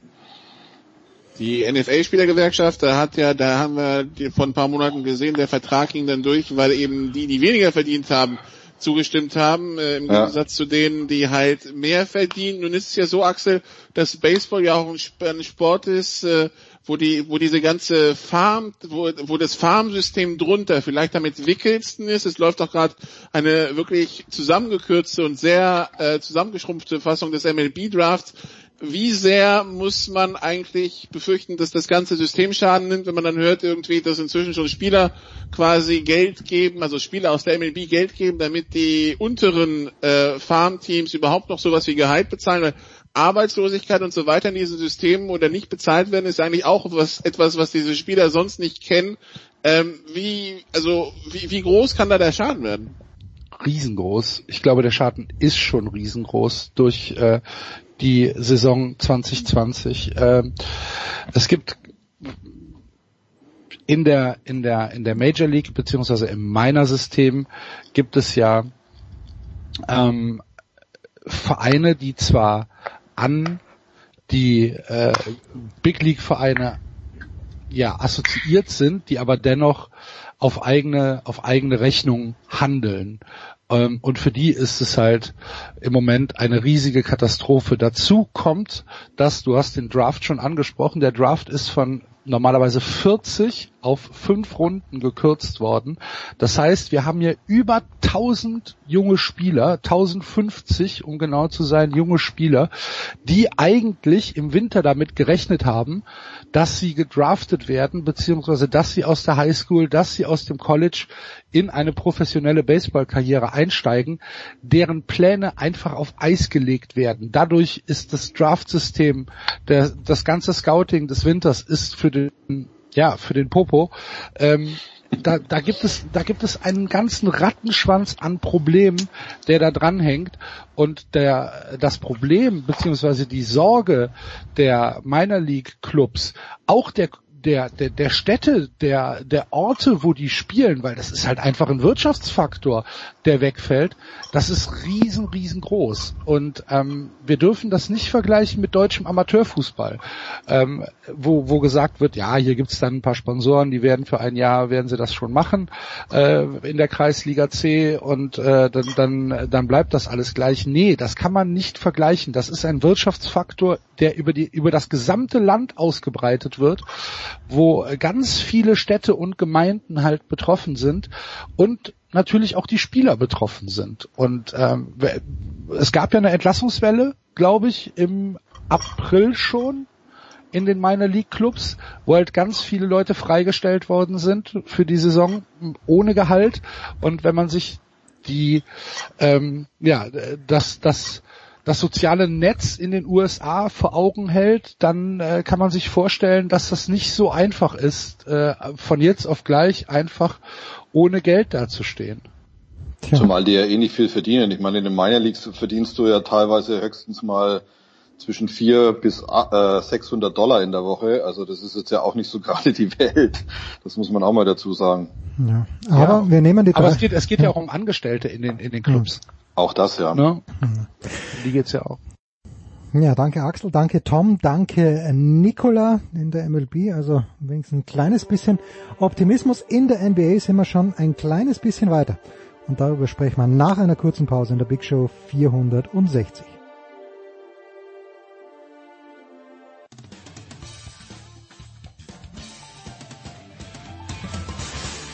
Ja, hallo, hier ist Josef Haber, auch wenn Sie mich nicht kennen. Sie kennen sicher Sportradio 360.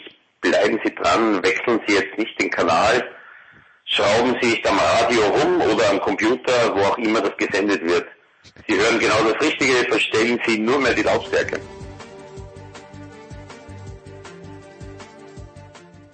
Weiter geht's in der Big Show 460 mit der NBA und nach äh, längerer Zeit mal wieder am Start ist der NBA-Chefkoch von der Zone von der Five, das ist Sepp Dumitro.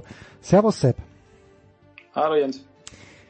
Die NBA ringt sich also durch, die Saison zu Ende zu spielen. Ich habe wenig Zweifel daran gehabt, dass sie es wirklich tun, aber okay, wer bin ich schon? Jetzt haben 29 Teams dafür gestimmt, in der Art, über die wir gleich sprechen werden, die Saison zu beenden, Sepp, und Portland als einziges Team dagegen gestimmt. Wie ist die gängige Theorie, warum Portland dagegen gestimmt hat? Letzten Endes ist es ähm, ein, ein ganz klares äh, Mehrheitsvoting, ähm, individuelle, ich sag mal Schicksale, da wird die ähm, Liga nicht Rücksicht drauf nehmen wollen, denn ähm, es geht um sehr, sehr viel Geld. Hm. Und ähm, das Geld muss einigermaßen, äh, so gut es geht, wieder reingeholt werden. Nur deswegen äh, gibt's hier den Restart.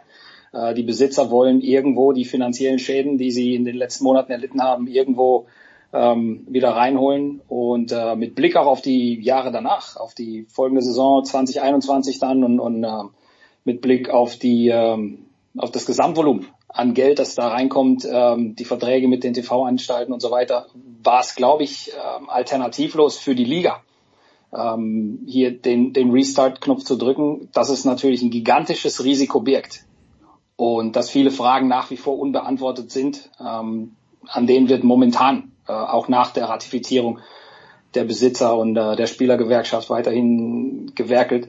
Ähm, das versteht sich, glaube ich, von selbst. Wir sehen äh, in Deutschland Modelle, die ähm, sicherlich eng verfolgt werden, auch von den Leuten in der NBA. Aber ähm, machen wir uns nichts vor. Also hier ist ganz, ganz klar der wirtschaftliche Aspekt der einzig entscheidende.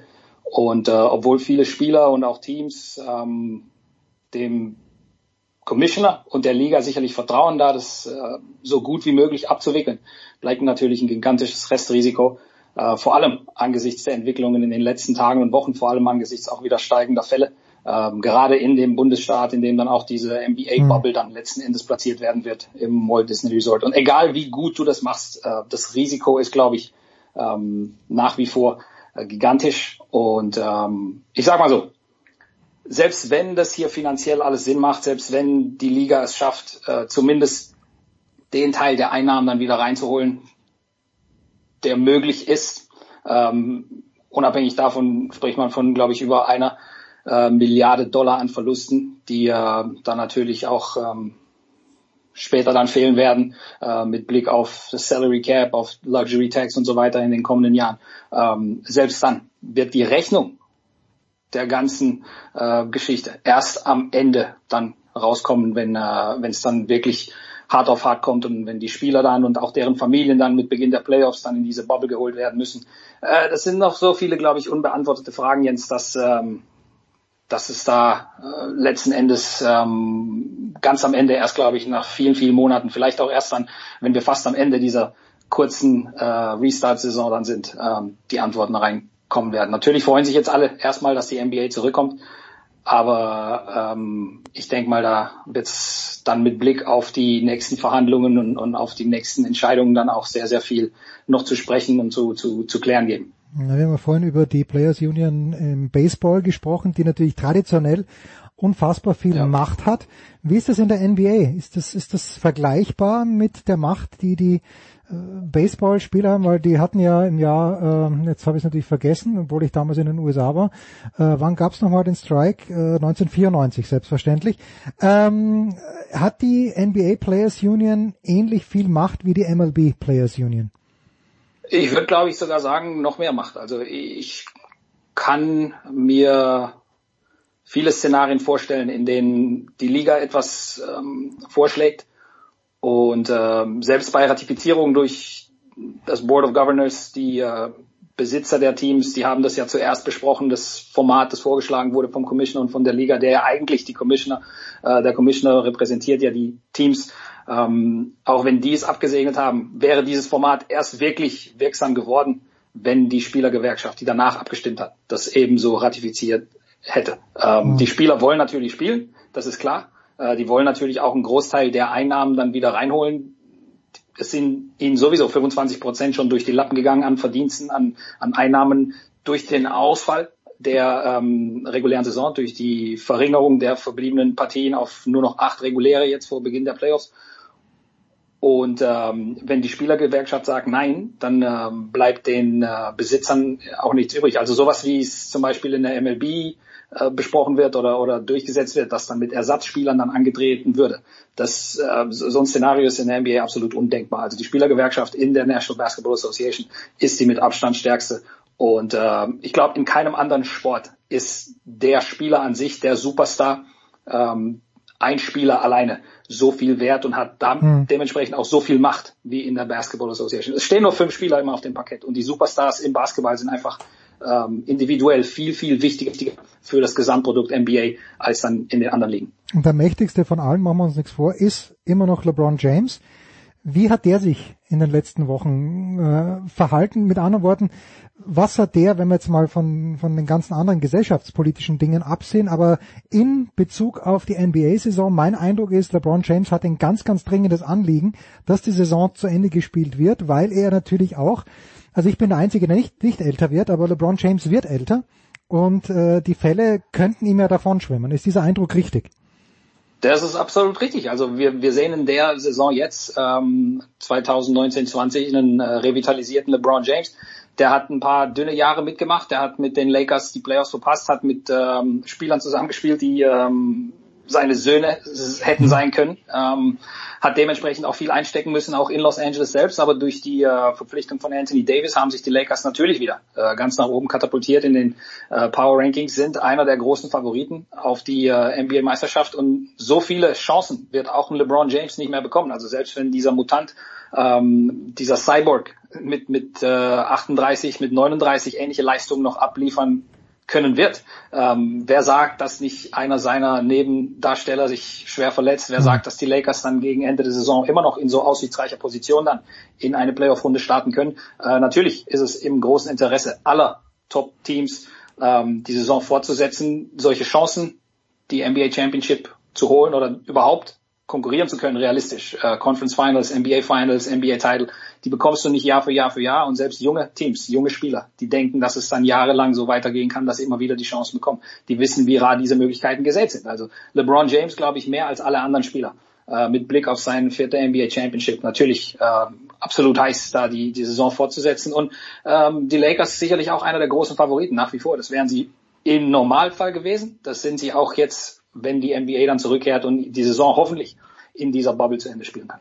Ja, also äh, mein Sohn hat mich jetzt, als wir The Last Dance dann doch angeschaut haben, bis zum Ende fragt er mich, wie viele Championships hat LeBron James eigentlich? Und ich habe ihm irgendwas von vier und fünf erzählt, war mir aber nicht ganz sicher. Und das sind ja wirklich erst drei, die er gewonnen hat. Ich gut for him, dass es immerhin drei sind, aber eigentlich schon erstaunlich, dass in Miami nur zwei rausgekommen sind. So im Nachhinein betrachtet. Ja. Warum, du hast ja schon angesprochen, warum jetzt genau diese 22 Teams? Warum hat man sich darauf geeinigt? Die Playoffs werden dann mit 16 Teams gespielt.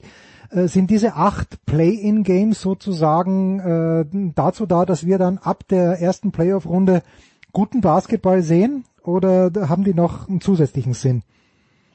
Ja, zweifachen Grund. Äh, in erster Linie sicherlich ähm, finanziell bedingt, ja, die mhm. ähm, Möglichkeit hier mit den äh, TV-Partnern zumindest einen Teil der Ausfälle ähm, wieder einzuholen, ähm, der, der ist sicherlich nicht von der Hand zu weisen und der ist entscheidend für die NBA. Es geht hier um Hunderte von Millionen von Dollar, die äh, durch Regular Season Games dann eben wegfallen würden, falls man direkt zu den Playoffs gehen würde.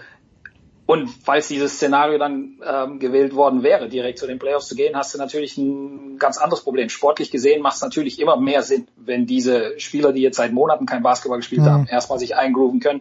Äh, das Training Camp wird nur drei Tage andauern. äh, Camp im Anführungszeichen, ein Camp ist es ja nicht wirklich Minicamp und dann, äh, dann von 0 auf 100. Ähm, für diese Typen, die ja über, über weite Strecken noch nicht mal die ähm, Facilities, noch nicht mal die Anlagen der jeweiligen Teams benutzen durften. Äh, Jens, du weißt selbst, als äh, Hobby-Bodybuilder, dass es einen ganz großen Unterschied macht, ob du zu Hause mit ein paar äh, Gewichten und, und, und äh, Bändern arbeitest oder ob du in diesen ähm, Hightech-Anlagen ähm, der jeweiligen Teams dann an deinem Körper arbeiten kannst, dich auf ähm, hundertprozentige ähm, Leistungsfähigkeit ähm, hochtrainieren kannst und dann erst loslegst. Also ich glaube, dass es Sinn macht, auch für das Produkt dann in den NBA Playoffs, äh, dass die Spieler so gut es geht eben äh, innerhalb ja dieses ähm, präzedenzlosen Falles, den wir haben in diesem Jahr, äh, sich zumindest einigermaßen einzugrooven, um dann eben äh, ab September, wenn es dann losgeht mit den Playoffs, dann die, die besten Leistungen zu zeigen. Jetzt mal eine, eine große Preisfrage. Bei Jaden Sancho haben wir uns ja doch naja, bisschen geschreckt, dass er vielleicht nicht hundertprozentig austrainiert zurückgekommen ist. Du wirst ja wahrscheinlich äh, auch so auf den sozialen Medien viele der, ähm, der NBA-Spieler beobachten. Von wem, wer, wer, welcher Teambesitzer muss denn Angst haben, dass irgendjemand vielleicht doch drei, vier Pfunde zu viel auf den Rippen haben könnte?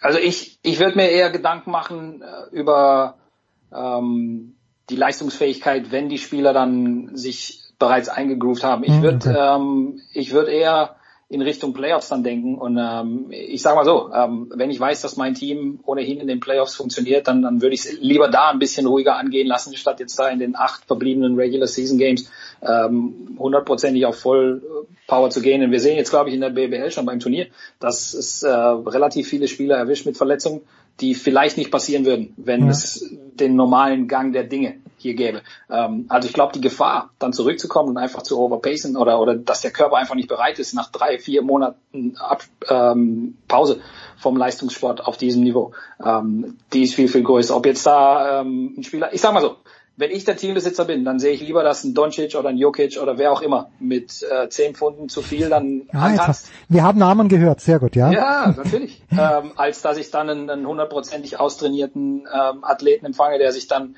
ähm, in Woche eins schon wieder irgendwas zerrt und dann, keine Ahnung, Oberschenkel, Rückseite, dann ist er drei Wochen raus, vier Wochen raus und bevor du bevor, bevor du zweimal geblinzelt hast, ist deine, deine Bubble-Saison schon wieder rum.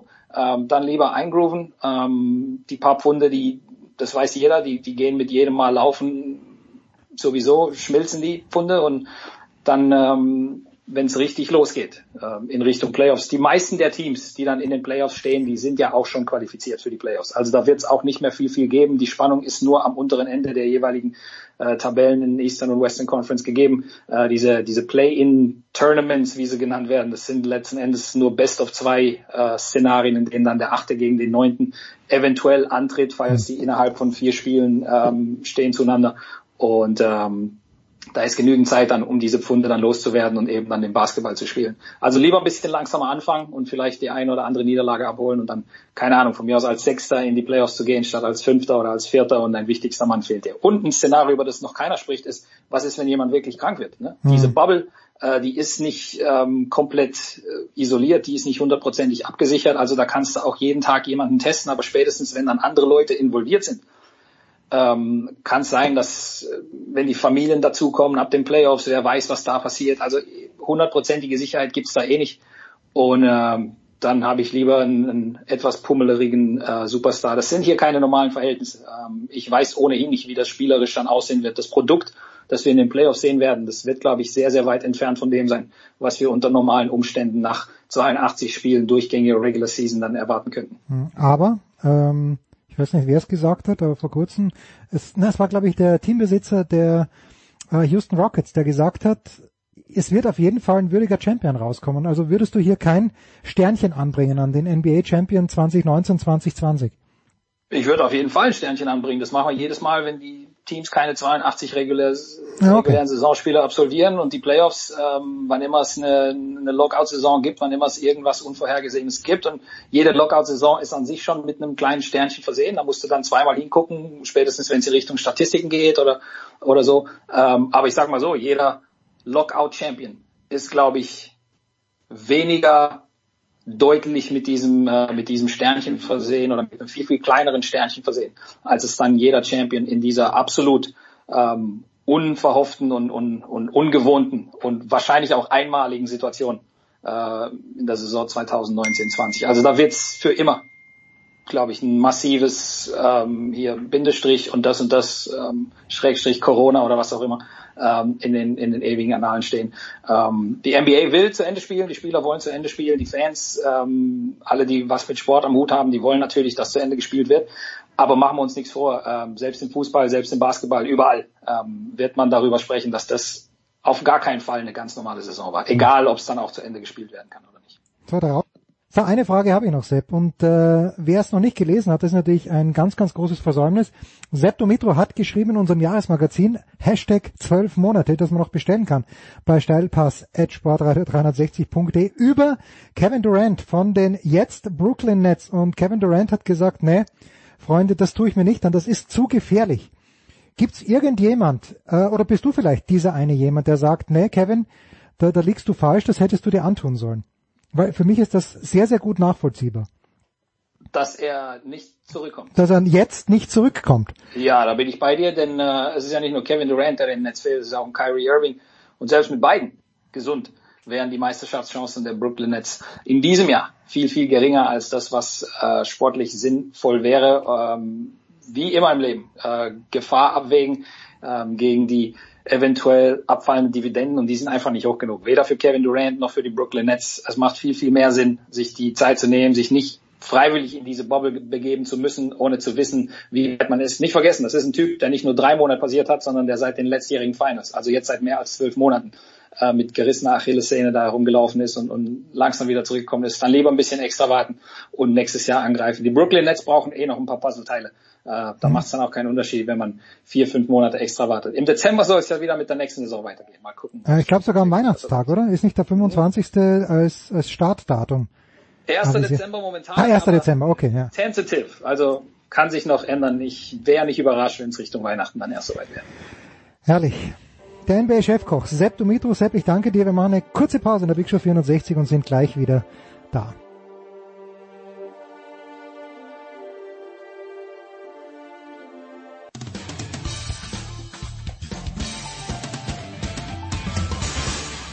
Hallo, hier ist Regina Heinrich und ihr hört Sportradio 360.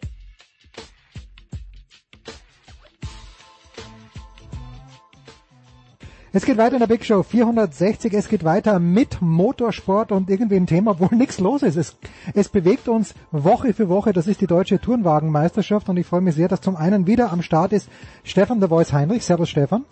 Ich grüße euch. Und äh, mit euch, da meint er nicht nur mich, sondern er meint auch von Pro7 Max von RAN Alexander Wölfing. Servus Alex. Grüß euch zurück. Du hast Bilder gepostet, Alex, vom Wochenende am Nürburgring. Du hast Hashtag Klassiker oder was gar kein Hashtag dazu geschrieben. Was war los? Wie viel, mit wie viel Optimismus bist du zurückgekommen vom Nürburgring? Also, du, du, du bist ein bisschen deiner Zeit voraus. Ich verlasse gerade die Eifel. Also ich verlasse jetzt gerade im Moment den Nürburgring, ah, ja. weil seit, seit Montag dort die Testfahrten der DTM stattfinden. Die finden noch bis morgen statt. Aber die sogenannte, ich sage jetzt mal das, was wir gemacht haben, sprich viele, viele Interviews und Dreharbeiten für die Promotion-Tätigkeiten zu Saisonbeginn, die am 1. August dann hoffentlich und endlich dann losgeht.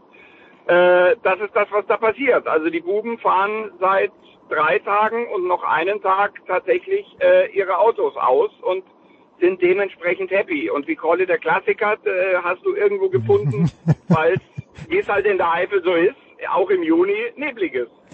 Tja, und äh, wenn wir über diesen äh, Kalender sprechen, der Voice, letzte Woche hatten wir es angemerkt, ähm, Norrisring war geplant, aber irgendwie hat die DTM vergessen, die Stadt Nürnberg zu fragen, wenn ich es richtig verstanden habe.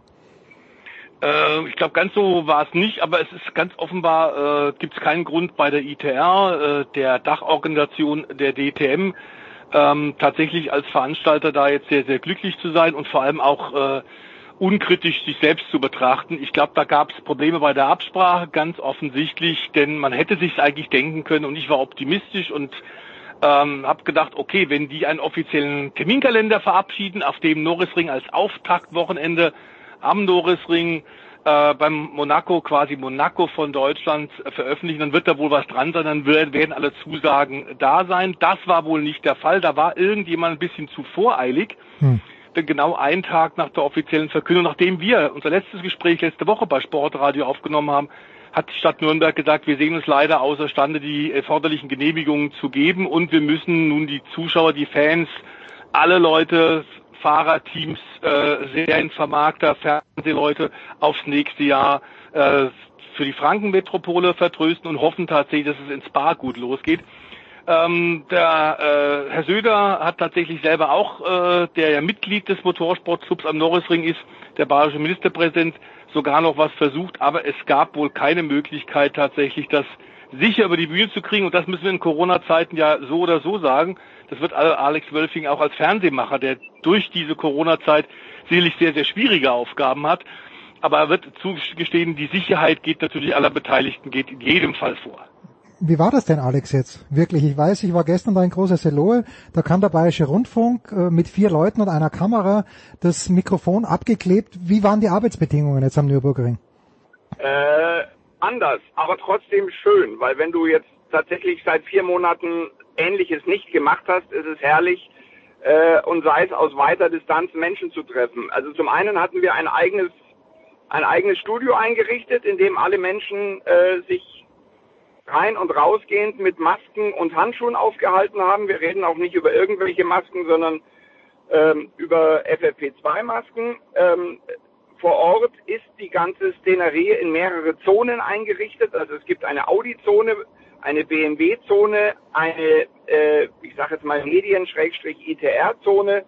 Ähm, alle Menschen, die sich darin aufhalten, müssen sagen, und alle Menschen, die zwischen den äh, Zonen hin und her wechseln, also ja, die Fahrer und ja, wir, äh, die müssen dann eben ein deutlich stärkeres Sicherheitskonzept und Hygienekonzept einhalten.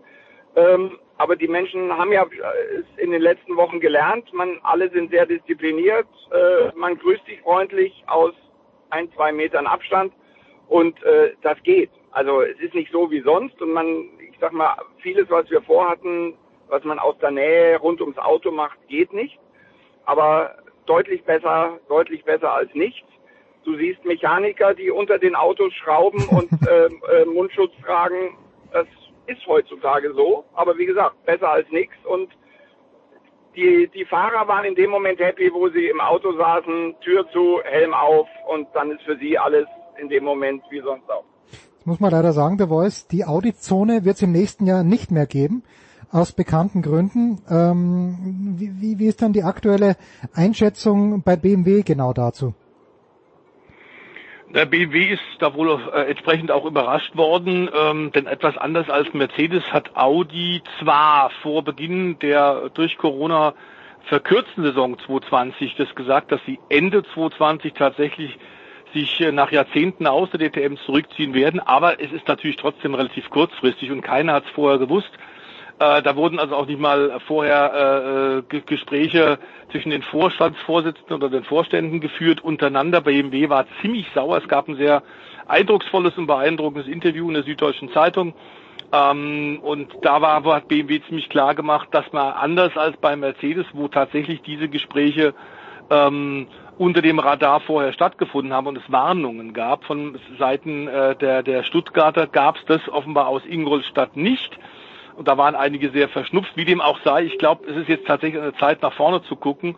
Denn schwierig wird es so oder so, die DTM, die ja seit Anfang der 80er Jahre quasi die, das Autoland Deutschland repräsentiert. Und zwar natürlich nicht nur in Europa, sondern weltweit eine große Marke nach wie vor ist, tatsächlich nach vorne zu schauen, zu gucken, wie können wir ja da jetzt noch was retten? Denn das ist sicherlich sehr, sehr schwer.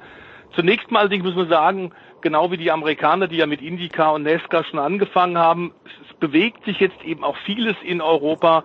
Die Formel 1 wird Anfang Juli tatsächlich in der Steiermark auf dem Red Bull Bing in Spielberg ihren hm. ersten Doppel-Grand Prix vor Geisterkulisse haben und die DTM tatsächlich beginnt in Spa und das sind wir, glaube ich, zunächst mal alle froh.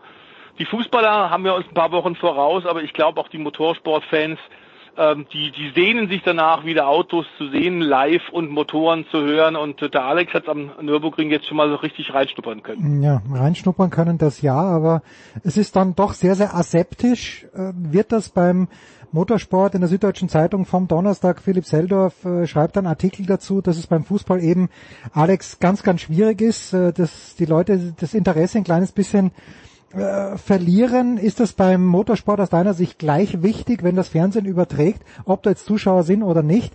Oder ist es da ein kleines bisschen anders, Alex?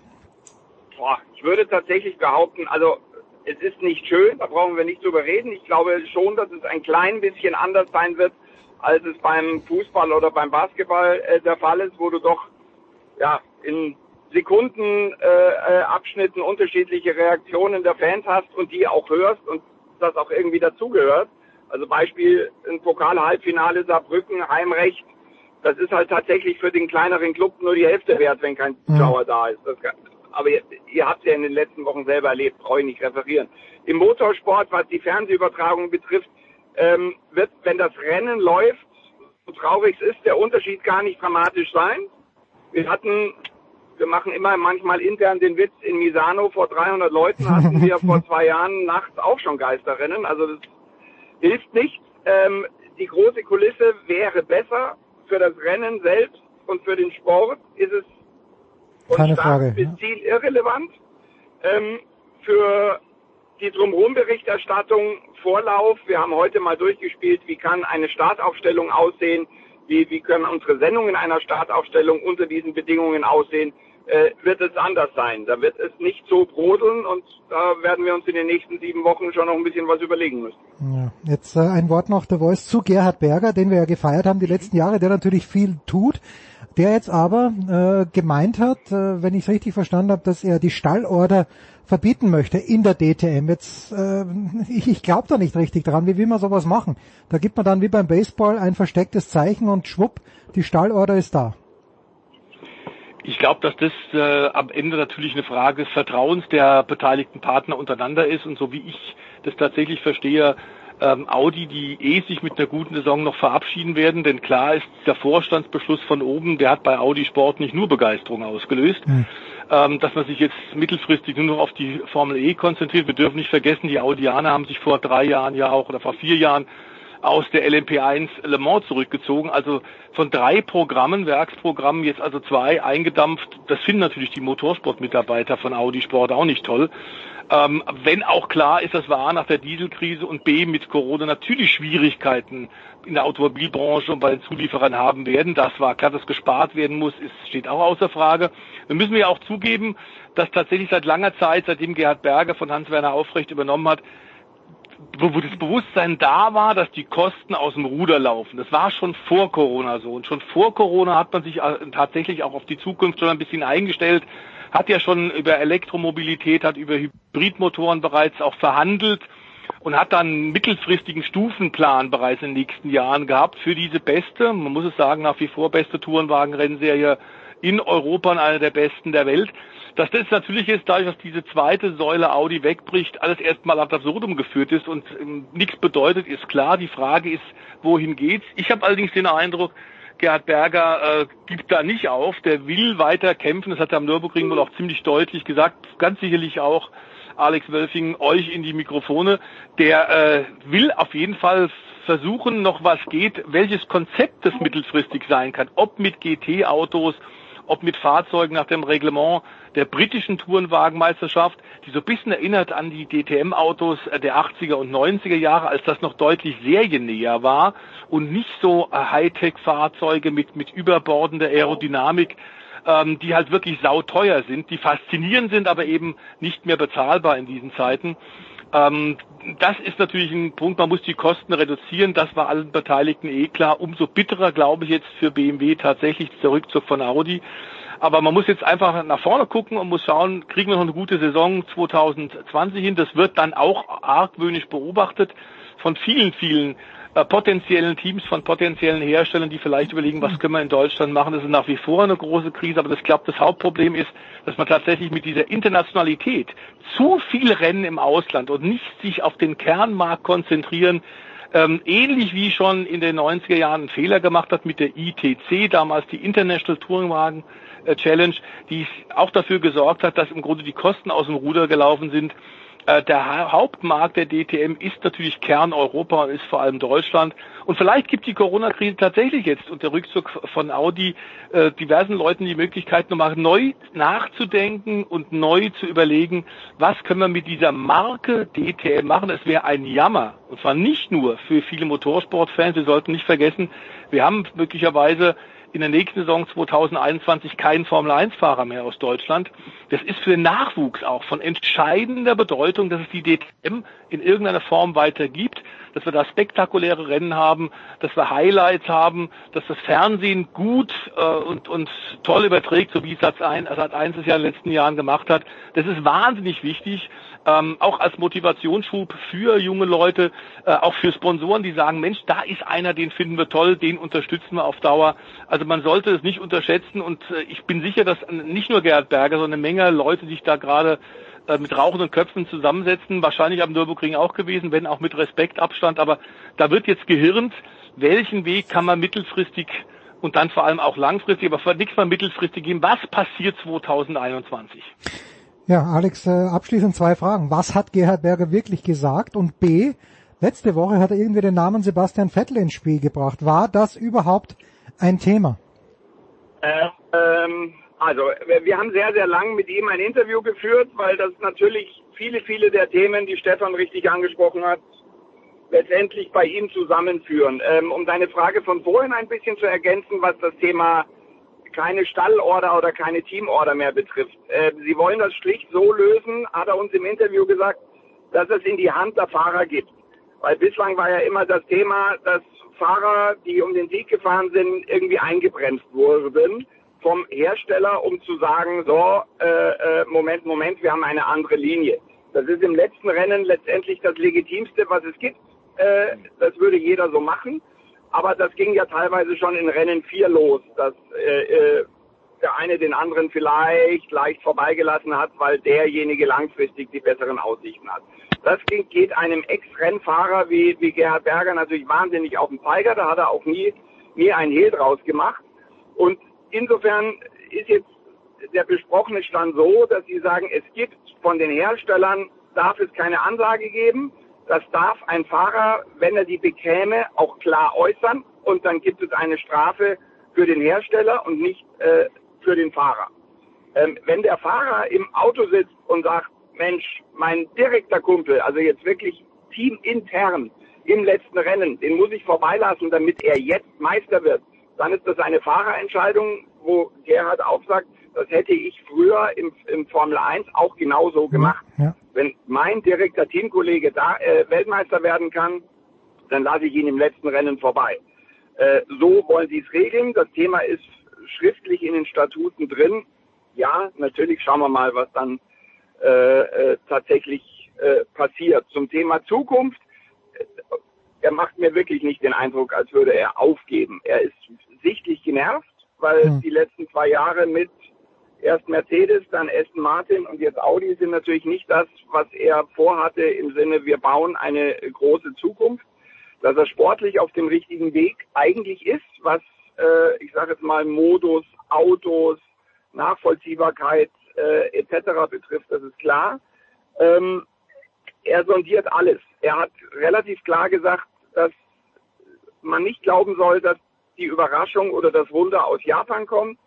Ähm, Kernmarkt ist Deutschland, auch was äh, die Hersteller betrifft, wie die Lösung aussehen kann. Es gibt natürlich die unterschiedlichsten Modelle, dass es, ob das GT ist, da hat Jens Markmart äh, von BMW zu mir gesagt, dass, also er klang zumindest nicht euphorisch, hm. weil er natürlich sagt, äh, GT-Sport ist ein Kundensport. Er äh, in die, in die private Richtung, da verdienen sie auch ordentlich Geld damit, dass bei ihnen äh, Teams seriennahe GT-Autos kaufen und dort Rennsport betreiben. Wenn Sie als Hersteller dann reingehen mit Ihrem Geld, A, brauchen Sie auch ernsthafte Konkurrenten und B, ähm, nehmen Sie sich dann ja quasi Ihr eigenes Geschäft weg. Also BMW steht bereit, das machen Sie klar. Sie wollen eine Herstellerserie, am liebsten auch nach diesem äh, nach diesem Class One Reglement. Ähm, aber das wird dauern. Also Gerhard Berger hat ja bei der Verkündung des Kalenders mutig gesagt, wir wollen in drei Wochen Klarheit haben. Ähm, Jens Marquardt sprach von Quartal 4. Also ich bin mir sehr sicher, das wird uns die ganze Saison begleiten. Außer es ist total aussichtslos und man weiß früher, äh, dass es keinen Sinn macht. Hm. Quartal, drei Wochen sind wir noch in, ich rechne mal schnell, sind wir vielleicht schon in Quartal 3, aber keineswegs in Quartal 4. Naja, lassen wir das ruhen. Du konzentrierst dich auf die Heimfahrt. Alex, vielen, vielen Dank. The Voice bleibt noch ein paar Minuten bei uns, denn wir sprechen noch natürlich auch über den Rest des Motorsports.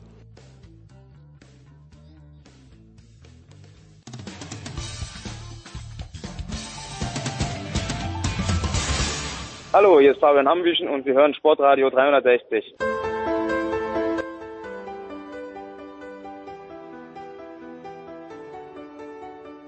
Selbstverständlich. Weiter geht's in der Big Show 460 mit der Motorsportteil. Der Voice ist dabei geblieben. Dazugekommen ist Stefan Eden. Stefan, grüß dich.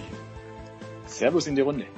Servus in die Runde, sagt er, der Stefan Eden. Jetzt hat er äh, Alex Wölfing gar nicht, ist gar nicht eingegangen auf meine Vettel-Frage. Äh, was ist das, der Newest on Vettel? Oder hat sich da nichts getan in der letzten Woche, Stefan Ehlen? Im Punkto auch, komm, wir wollen uns, äh, wir wollen ihn nicht mehr in der Formel 1 sehen, wir wollen ihn in der DTM sehen.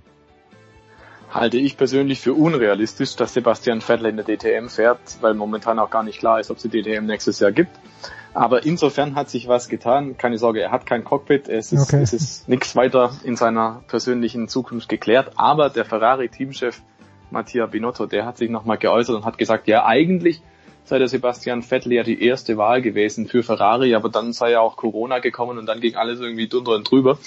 Also ähm, er hat sich da auch so ein bisschen verstrickt in Aussagen, die vielleicht nicht ganz so clever waren. Ähm, man wollte da vielleicht auch dem Sebastian Vettel irgendwie einen schönen Abschied oder äh, ein bisschen hinreden. Ja, eigentlich wäre er im Prinzip da durchaus gesetzt gewesen, aber nur die Sache ist natürlich auch, man hat schon im Winter mit Carlos Sainz angefangen zu verhandeln und da war von Corona zumindest in Europa noch keine Spur und noch längst nicht abzusehen, was das alles wird.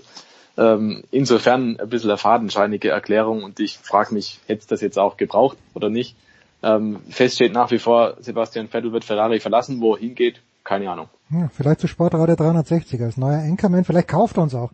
Das weiß man nicht, weil wir kaufen ja das Williams-Team. Wir haben dann keine Kohle mehr, aber wir kaufen ja das Williams-Team. Stefan Ehlen, The Voice und ich. Jetzt äh, hat Alex Wölfing gerade von DTM-Tests unter Corona-Bedingungen gesprochen. Die Formel 1 testet auch The Voice. Was weiß man, äh, was ist da anders, wenn die Formel 1 jetzt testet?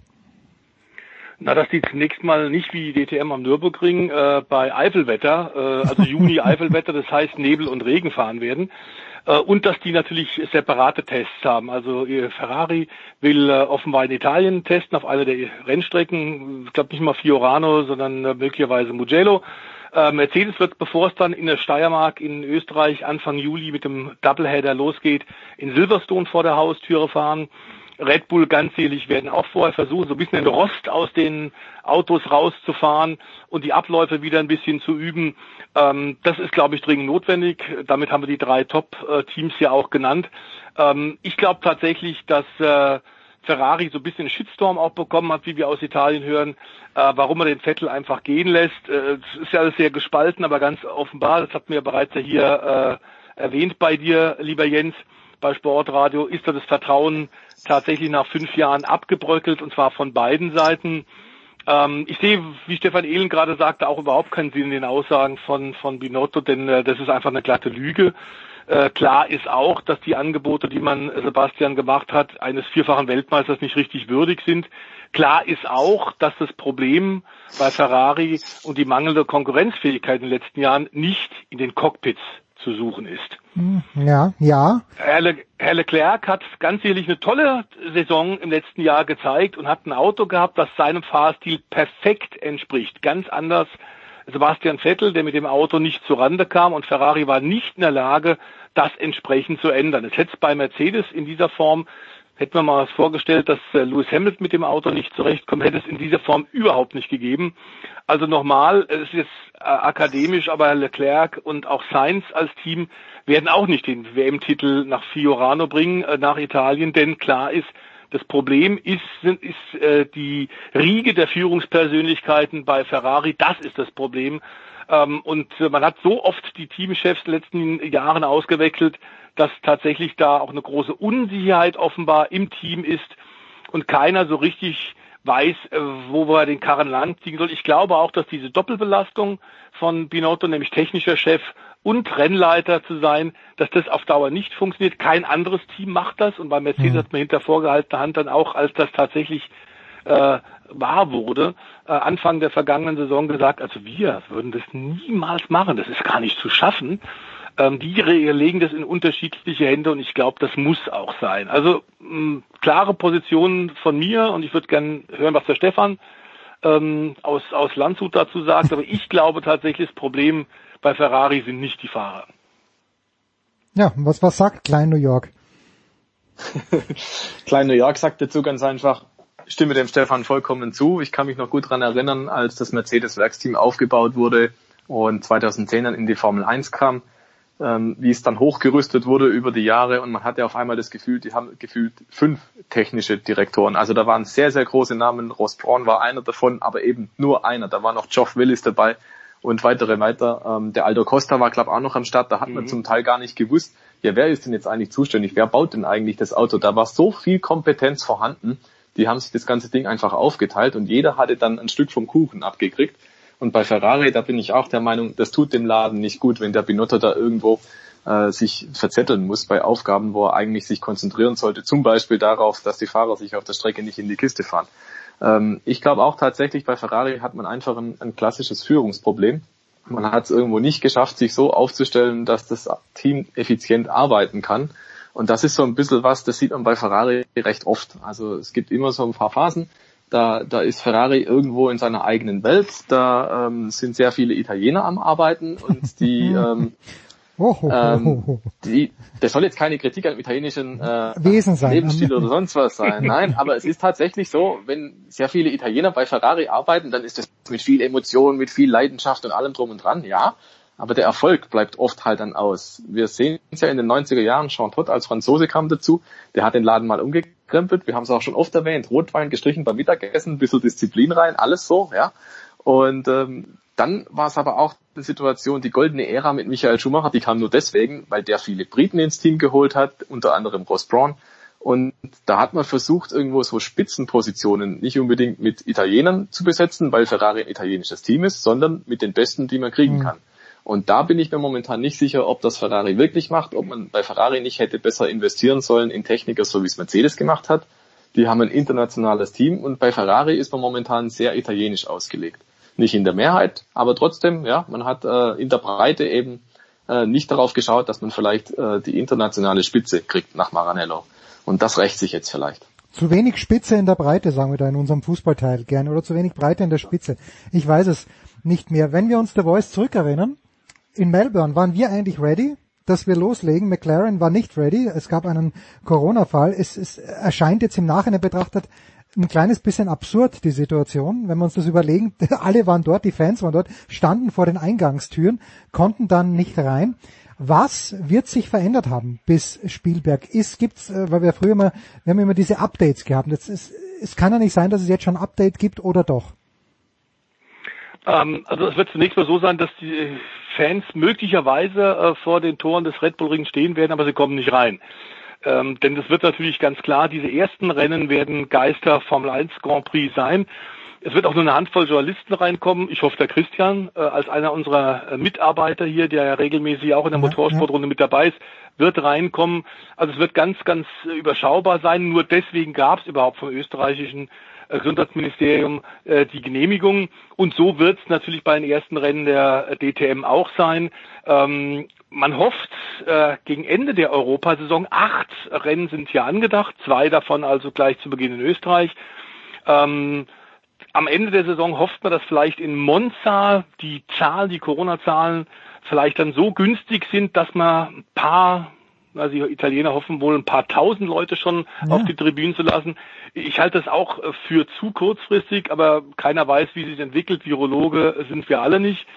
Aber klar ist, Aktuell wird das äh, anders zu handhaben sein und die Hygienekonzepte, die überhaupt für eine Genehmigung sorgen, sind so strikt also auch unter anderem in der Formel 1, sind so strikt, ähnlich wie ja gerade von Alex Wölfing bei der DTM am Nürburgring äh, kurz angerissen und angedeutet, die sind so knallhart, dass da tatsächlich äh, eine Chance auf eine Wiederholung des Melbourne-Desasters komplett ausgeschlossen ist, denn in der Tat wäre das, glaube ich, der Super-GAU für die Formel 1, wenn sowas passieren würde. Und klar ist auch, was man bisher gesagt hat, Chase Carey hat das äh, deutlich gemacht, sollte es tatsächlich einen Corona-Fall geben bei einem der Beteiligten, ob nun Techniker, ob Mechaniker, ob Fahrer, ob einer der Offiziellen, bedeutet das in Österreich nicht, dass der Grand Prix dann komplett abgesagt wird, die Veranstaltung, sondern das ist klar, und das hat man auch abgesprochen mit allen Entscheidungsträgern in Wien, dann ist klar, kommt diese Person in Quarantäne, mhm. ähm, alle anderen werden eh regelmäßig getestet und das Rennwochenende kann weitergehen. Ähm, wir müssen es in der Praxis jetzt sehen, wie es funktioniert. Wir hatten, gab eine Menge Leute, die auch beim Fußball, bei der Bundesliga, beim Neustart da große Bedenken angemeldet haben. Äh, es hat am Ende, wir müssen sagen, klopfen auf Holz, ähm, hat am Ende wirklich gut funktioniert und äh, ich bin mir auch sicher, dass das, was man tun konnte, ist am Red Bull Ring tatsächlich getan worden. Ähm, und ich bin ziemlich sicher, dass das ganz gut funktionieren wird. So, ich, ich, ich lehne mich jetzt ganz weit aus dem Fenster komplett ohne Basis und sage aber, dass wenn irgendjemand in Hoffenheim meinetwegen positiv getestet wurde, dass dann gesagt wird, äh, der hat sich das Knie verstaucht und kann jetzt eine Woche nicht mittrainieren. Sag ich jetzt nur und völlig haltlos. Ich würde es zumindest zur Hand haben, aber zum Glück bin ich nicht in charge. Denn, was heißt zum Glück bin ich nicht in charge? Ich habe gerade gelesen, Stefan Ehlen, in Belgrad gab es vergangenes Wochenende ein Fußballspiel mit 13.000 Fans oder 14.000 Fans im Stadion. Also ich, ich, äh, ich bin jetzt gar nicht so äh, so pessimistisch, dass wir nicht gut Silverstone, also ähm, Großbritannien wird wahrscheinlich noch zu früh kommen, aber ich bin nicht so pessimistisch, dass wir Ende des ähm, des Sommers vielleicht wirklich Menschen auf der Tribüne haben. Ja, also tatsächlich inzwischen glaube ich es auch, dass das möglich sein wird zum Ende der Europasaison. Allerdings glaube ich in Spa zum Beispiel, das fällt noch in den Rahmen, ähm, dass Großveranstaltungen in Belgien verboten sein werden. Ja, okay. Kann natürlich sein, die Regelungen ändern sich kurzfristig noch. Aber dann hätten wir zum Beispiel Monza. Und da muss ich schon sagen, wenn es jetzt im September soweit wäre und du hast das letzte bisher geplante Europarennen und du hast Monza und in Monza dürfen die Fans nicht kommen. Mhm. Also das ist ja fast eine nationale Tragödie in Italien. Deswegen glaube ich tatsächlich, das wäre die perfekte Bühne für wir lassen wieder Zuschauer zu, weil die Stimmung in Monza, das wäre einzigartig. Und ja, wir sind alle keine Virologen. Der Stefan hat schon gesagt, wir alle können das kaum absehen, was sich da irgendwie tut.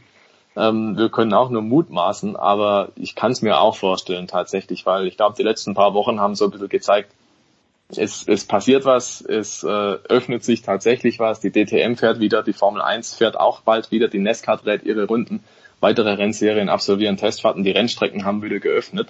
Ähm, wenn jetzt nichts Katastrophales passiert mehr, wenn es nicht diese ominöse zweite Welle gibt zum Beispiel, dann glaube ich auch, dann wird es bald wieder Zuschauer geben. Vielleicht nicht die volle Hütte, das kann ich mir nicht vorstellen, da wird man vielleicht noch ein bisschen warten müssen.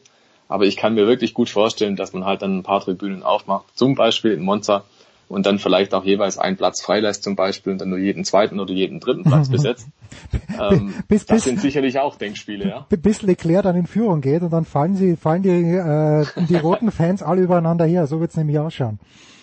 Am Ende, du kannst ja sicher sein, wenn Ferrari in Monza gewinnt, die Zielgerade ist dann voll äh, mit Abstand oder nicht. Mhm. Wahrscheinlich eher nicht, aber so wird's kommen. Ja, und, äh, und, und äh, weil wir jetzt so optimistisch sind, The Voice müssen wir einer pessimistischen Note vielleicht sogar aufhören. Wir müssen nicht, aber äh, die MotoGP, also in Mugello, Moto 2, Moto 3, ist jetzt endgültig abgesagt worden. Wo stehen wir denn generell mit der MotoGP? Also ich, ich äh, du bist natürlich, du bist natürlich vorbereitet auf diese Frage, aber eigentlich hatten wir diese Frage gar nicht eingeplant. Ich, ich bin mir sicher, du weißt auch so, ähm, wie, wie es um die MotoGP steht.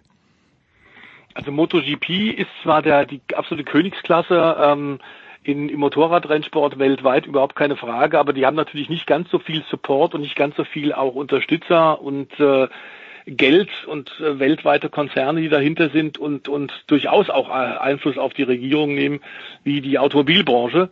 Klar ist, dass es aktuell aussieht, nach diversen Absagen, vor allem der Überseerennen, dass äh, es ein realistisches Szenario ist, dass wir in diesem Jahr vielleicht noch sechs bis acht Motorrad-Grand Prix sehen werden. Mhm. Da gibt's aber noch keinen vorläufigen Terminkalender, weil, wie du gerade so richtig sagst, auch äh, stündlich, täglich neue äh, Wasserstandsmeldungen kommen von den einzelnen Veranstaltern.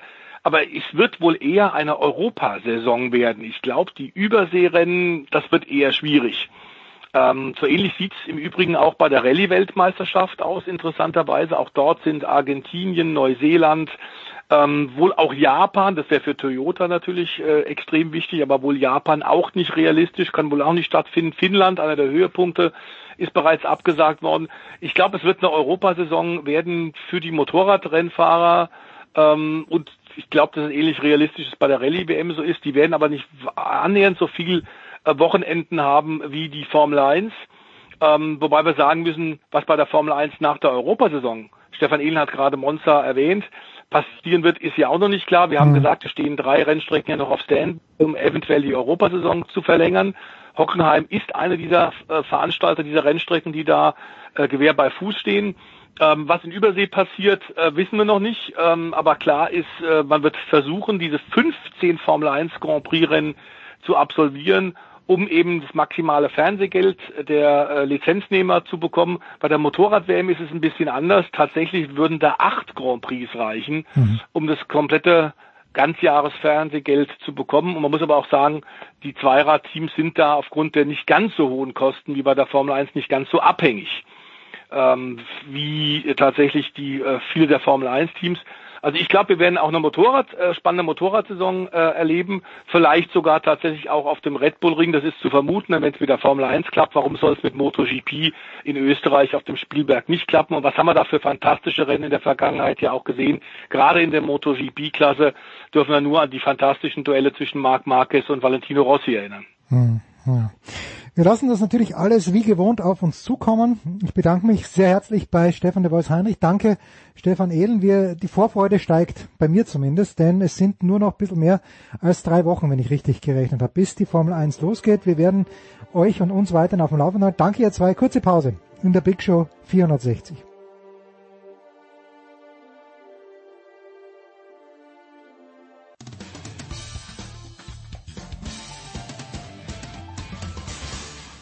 Hallo, ich bin Julia Görges und ihr hört Sportradio 360.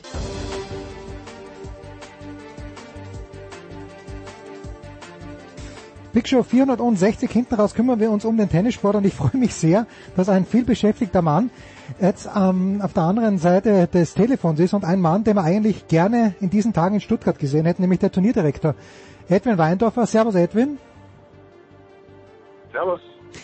Ja, Edwin, wie, wie weh tut's dir denn jetzt gerade in diesen Tagen eigentlich wirklich? Wir haben uns gedacht, äh, im besten Case, wir sitzen in Stuttgart, du hast den Federer doch noch dazu bewegt, zurückzukommen. Wir wissen seit heute, Federer wird in diesem Jahr nicht mehr spielen.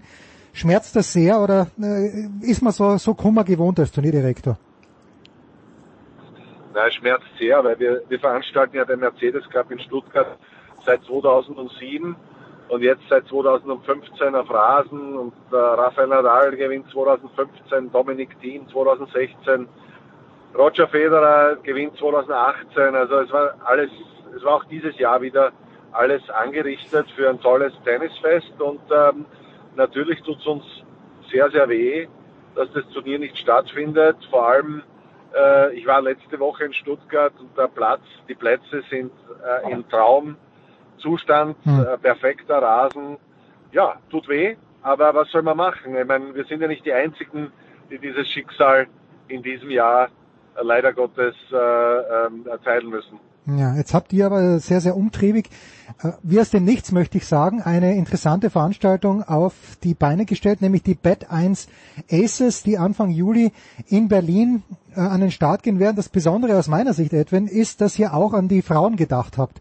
Denn mein Eindruck ist, all das, was jetzt stattfindet, kümmert sich gut der DTB, da gibt's dann auch eine Frauenserie. Aber ihr habt äh, wahnsinnig prominentes Teilnehmerfeld bei den Frauen. Wenn du dazu vielleicht ein paar Worte sagen magst. Ja, ich würde eher sagen, wir haben die Herren mit auf die Reise genommen. Ach ja, genau, also gut. Ich würde das umkehren, weil äh, Bad 1 Open ist ja ein Damenturnier ähm, und das spielen wir ja, hätten wir ja dieses Jahr auch gespielt, nämlich nicht diese Woche, sondern die kommende Woche.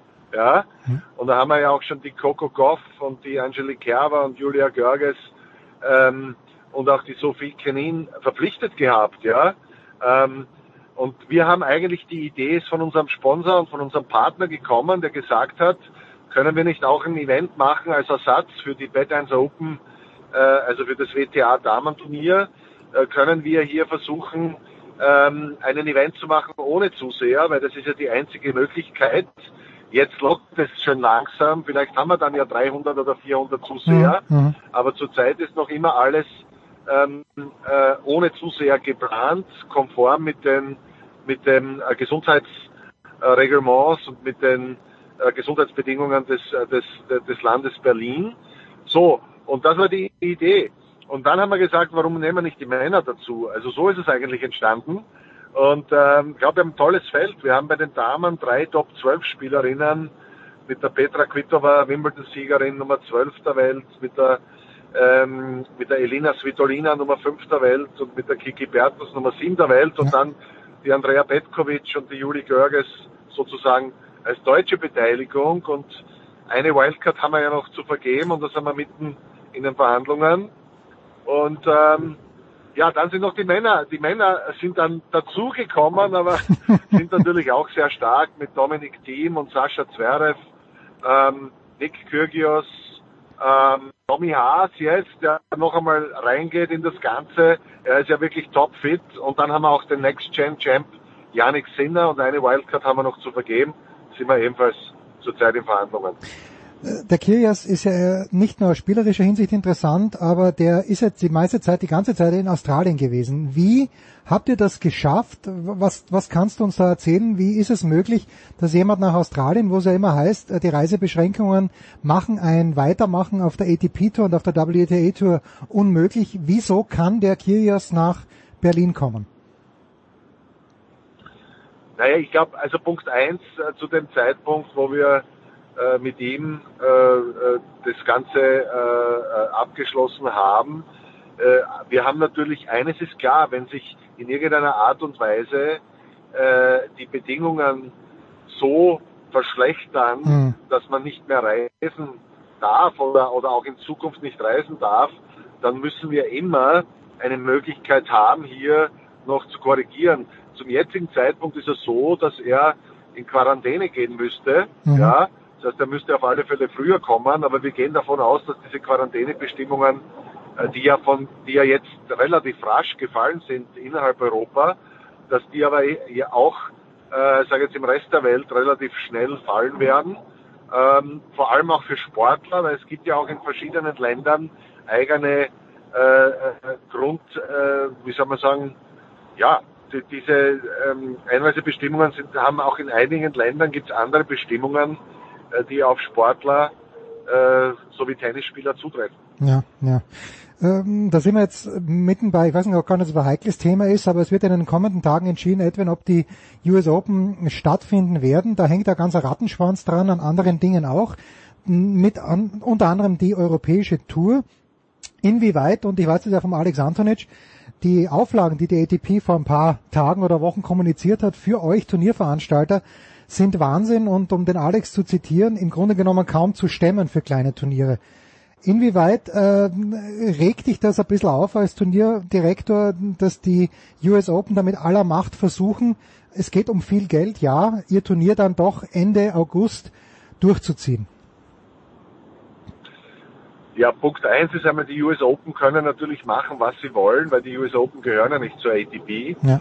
Äh, die US Open sind ein Grand Slam Turnier im Eigentum der United States Tennis Association, ja. Also die können machen, was sie wollen und die haben auch genügend Gelder äh, zur Verfügung, um wirklich hier äh, so vorzugehen, wie sie vorzugehen, wie sie vorgehen wollen, mit Einfliegen, mit Chartermaschinen, was weiß ich, was weiß ich, weiß ich, was da noch dabei ist. Ähm, ich stimme dem Alex natürlich voll zu, was das Thema ATP-Richtlinien für äh, ATP-Turniere, die veranstalten wollen, ohne Zuseher, die sind extrem strikt und extrem kostspielig. Mhm. Verstehe natürlich auch, auch, dass die ATP hier vorsichtig sein muss. Ähm, ich meine, wir machen jetzt in Berlin einen Event mit zwölf, äh, mit sechs Spielerinnen und sechs Spielern und sind eigentlich auf alles sehr, sehr gut vorbereitet, ja. Ähm, äh, aber äh, ich glaube, dass ein ATP-Turnier natürlich noch eine, einige Level höher ist, weil du hast 32 Spieler, du hast Qualifikation, ähm, 28 Spieler. Äh, also ich persönlich äh, würde es, wir haben ja unsere Events abgesagt, weil Ja. die ja schon jetzt stattfinden hätten müssen, aber äh, würde ich im August ein Turnier veranstalten, äh, würde ich ebenfalls äh, das Turnier nicht spielen. Hm. Realistischerweise, du bist ja sehr, sehr lange dabei. Äh, Ich hab, war gestern da bei in große Seloe draußen, ist auch ein bisschen geredet worden. Der ähm, Davis Cup Kapitän Michael Kohlmann war da. Ähm, So ein bisschen das, das Gefühl realistischerweise, auch wenn man das jetzt hört, was der Djokovic sagt, äh, glaubst du eher an die US Open oder glaubst du eher an die europäische Sandplatztour, die vielleicht zu Zeiten der US Open stattfinden könnte? Also puh, zum jetzigen Zeitpunkt glaube ich äh, eher an die US Open. Mhm. Ganz einfach, weil ich glaube, dass die US Open finanziell so stark sind, äh, dass sie hier, äh, egal wie viel Millionen das verschlingt, sie werden äh, äh, ein Corona-Programm haben und sie werden die Spieler äh, mit ihrem, mit diesem großen Organisationsapparat äh, können sie das stemmen. Ich glaube, ähm, äh, die ATP, die natürlich jede Woche in anderen Ländern stattfindet ähm, und wo nicht so äh, solche finanzielle Mittel vorhanden sind, ja, wie gesagt, äh, wird schwer. Ich, ich, ich, ich würde es mir trotzdem wünschen, dass das Tennis wieder startet und zwar nicht nur äh, mit solchen Projekten wie wir, Ja. wo wir sagen jetzt einmal kreativ vorgehen zu sehr, sondern ich würde mir wünschen, dass die ATP und die WTA-Tour natürlich bald wieder starten, ähm, weil das ist dann auch natürlich richtiges Tennis. Ähm, Spieler sind hungrig, alles ist eigentlich ready. Ähm, aber noch einmal, äh, ich glaube, dass die US Open hier, wenn es stattfindet, schon äh, einen kleinen Vorteil haben aus finanzieller Sicht. Abschließend, Edwin, äh, niemand kennt Tommy Haas besser als du. Ich habe ja gesehen, er hat mit dem Dominik vor Indian Wells noch trainiert, wo, wo man noch gedacht hat, es könnte gespielt werden. Er schaut extrem fit aus. Äh, ich gehe davon aus, dass er gerade auf Rasen mit den jungen Buben noch mithalten kann. Was erwartest du vom Tommy Haas? Ja, das, ich kann das jetzt, äh, also ich kann sagen, ich habe mit ihm äh, einige Male telefoniert und äh, ich weiß, dass er super fit ist. Ja, ich meine, er war immer fit, aber er hat ja auch, wie du richtig sagst, äh, in Indian Wells, wo er Turnierdirektor ist, aber auch immer zwei, drei Stunden am Tag mit Topspielen trainiert. Das hat er ja jedes Jahr gemacht, aber dieses Jahr speziell auch mit Dominik, hat das ja auch gesehen, die Rückhand-Cross-Duelle dort im Training. Und ich glaube, es ist ganz einfach spannend. Und der Tommy ist auch, Tommy hat ja schon einige Comebacks gehabt, ja. Und ich meine, ich glaube, wenn du jetzt so fit bist wie der Tommy, ist es egal, ob du 42 bist oder 38 bist, ja.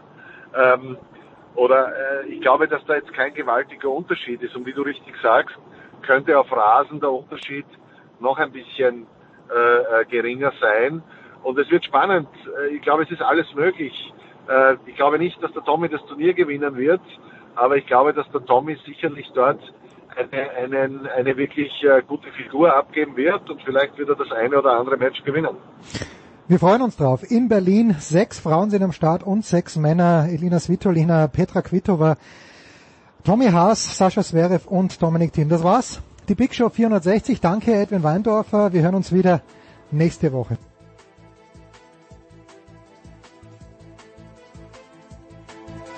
Das war die Big Show auf sportradio360.de. Folgen Sie uns auf Twitter, klicken Sie den Gefällt mir-Button auf unserer Facebook-Seite und abonnieren Sie uns via RSS-Feed oder auf iTunes. Die nächste Ausgabe der Big Show gibt es am kommenden Donnerstag. Bis dahin sollten Sie die Zeit nutzen und die weiteren Angebote auf sportradio360.de wahrnehmen. Play Ball! Da ist gar nichts toll.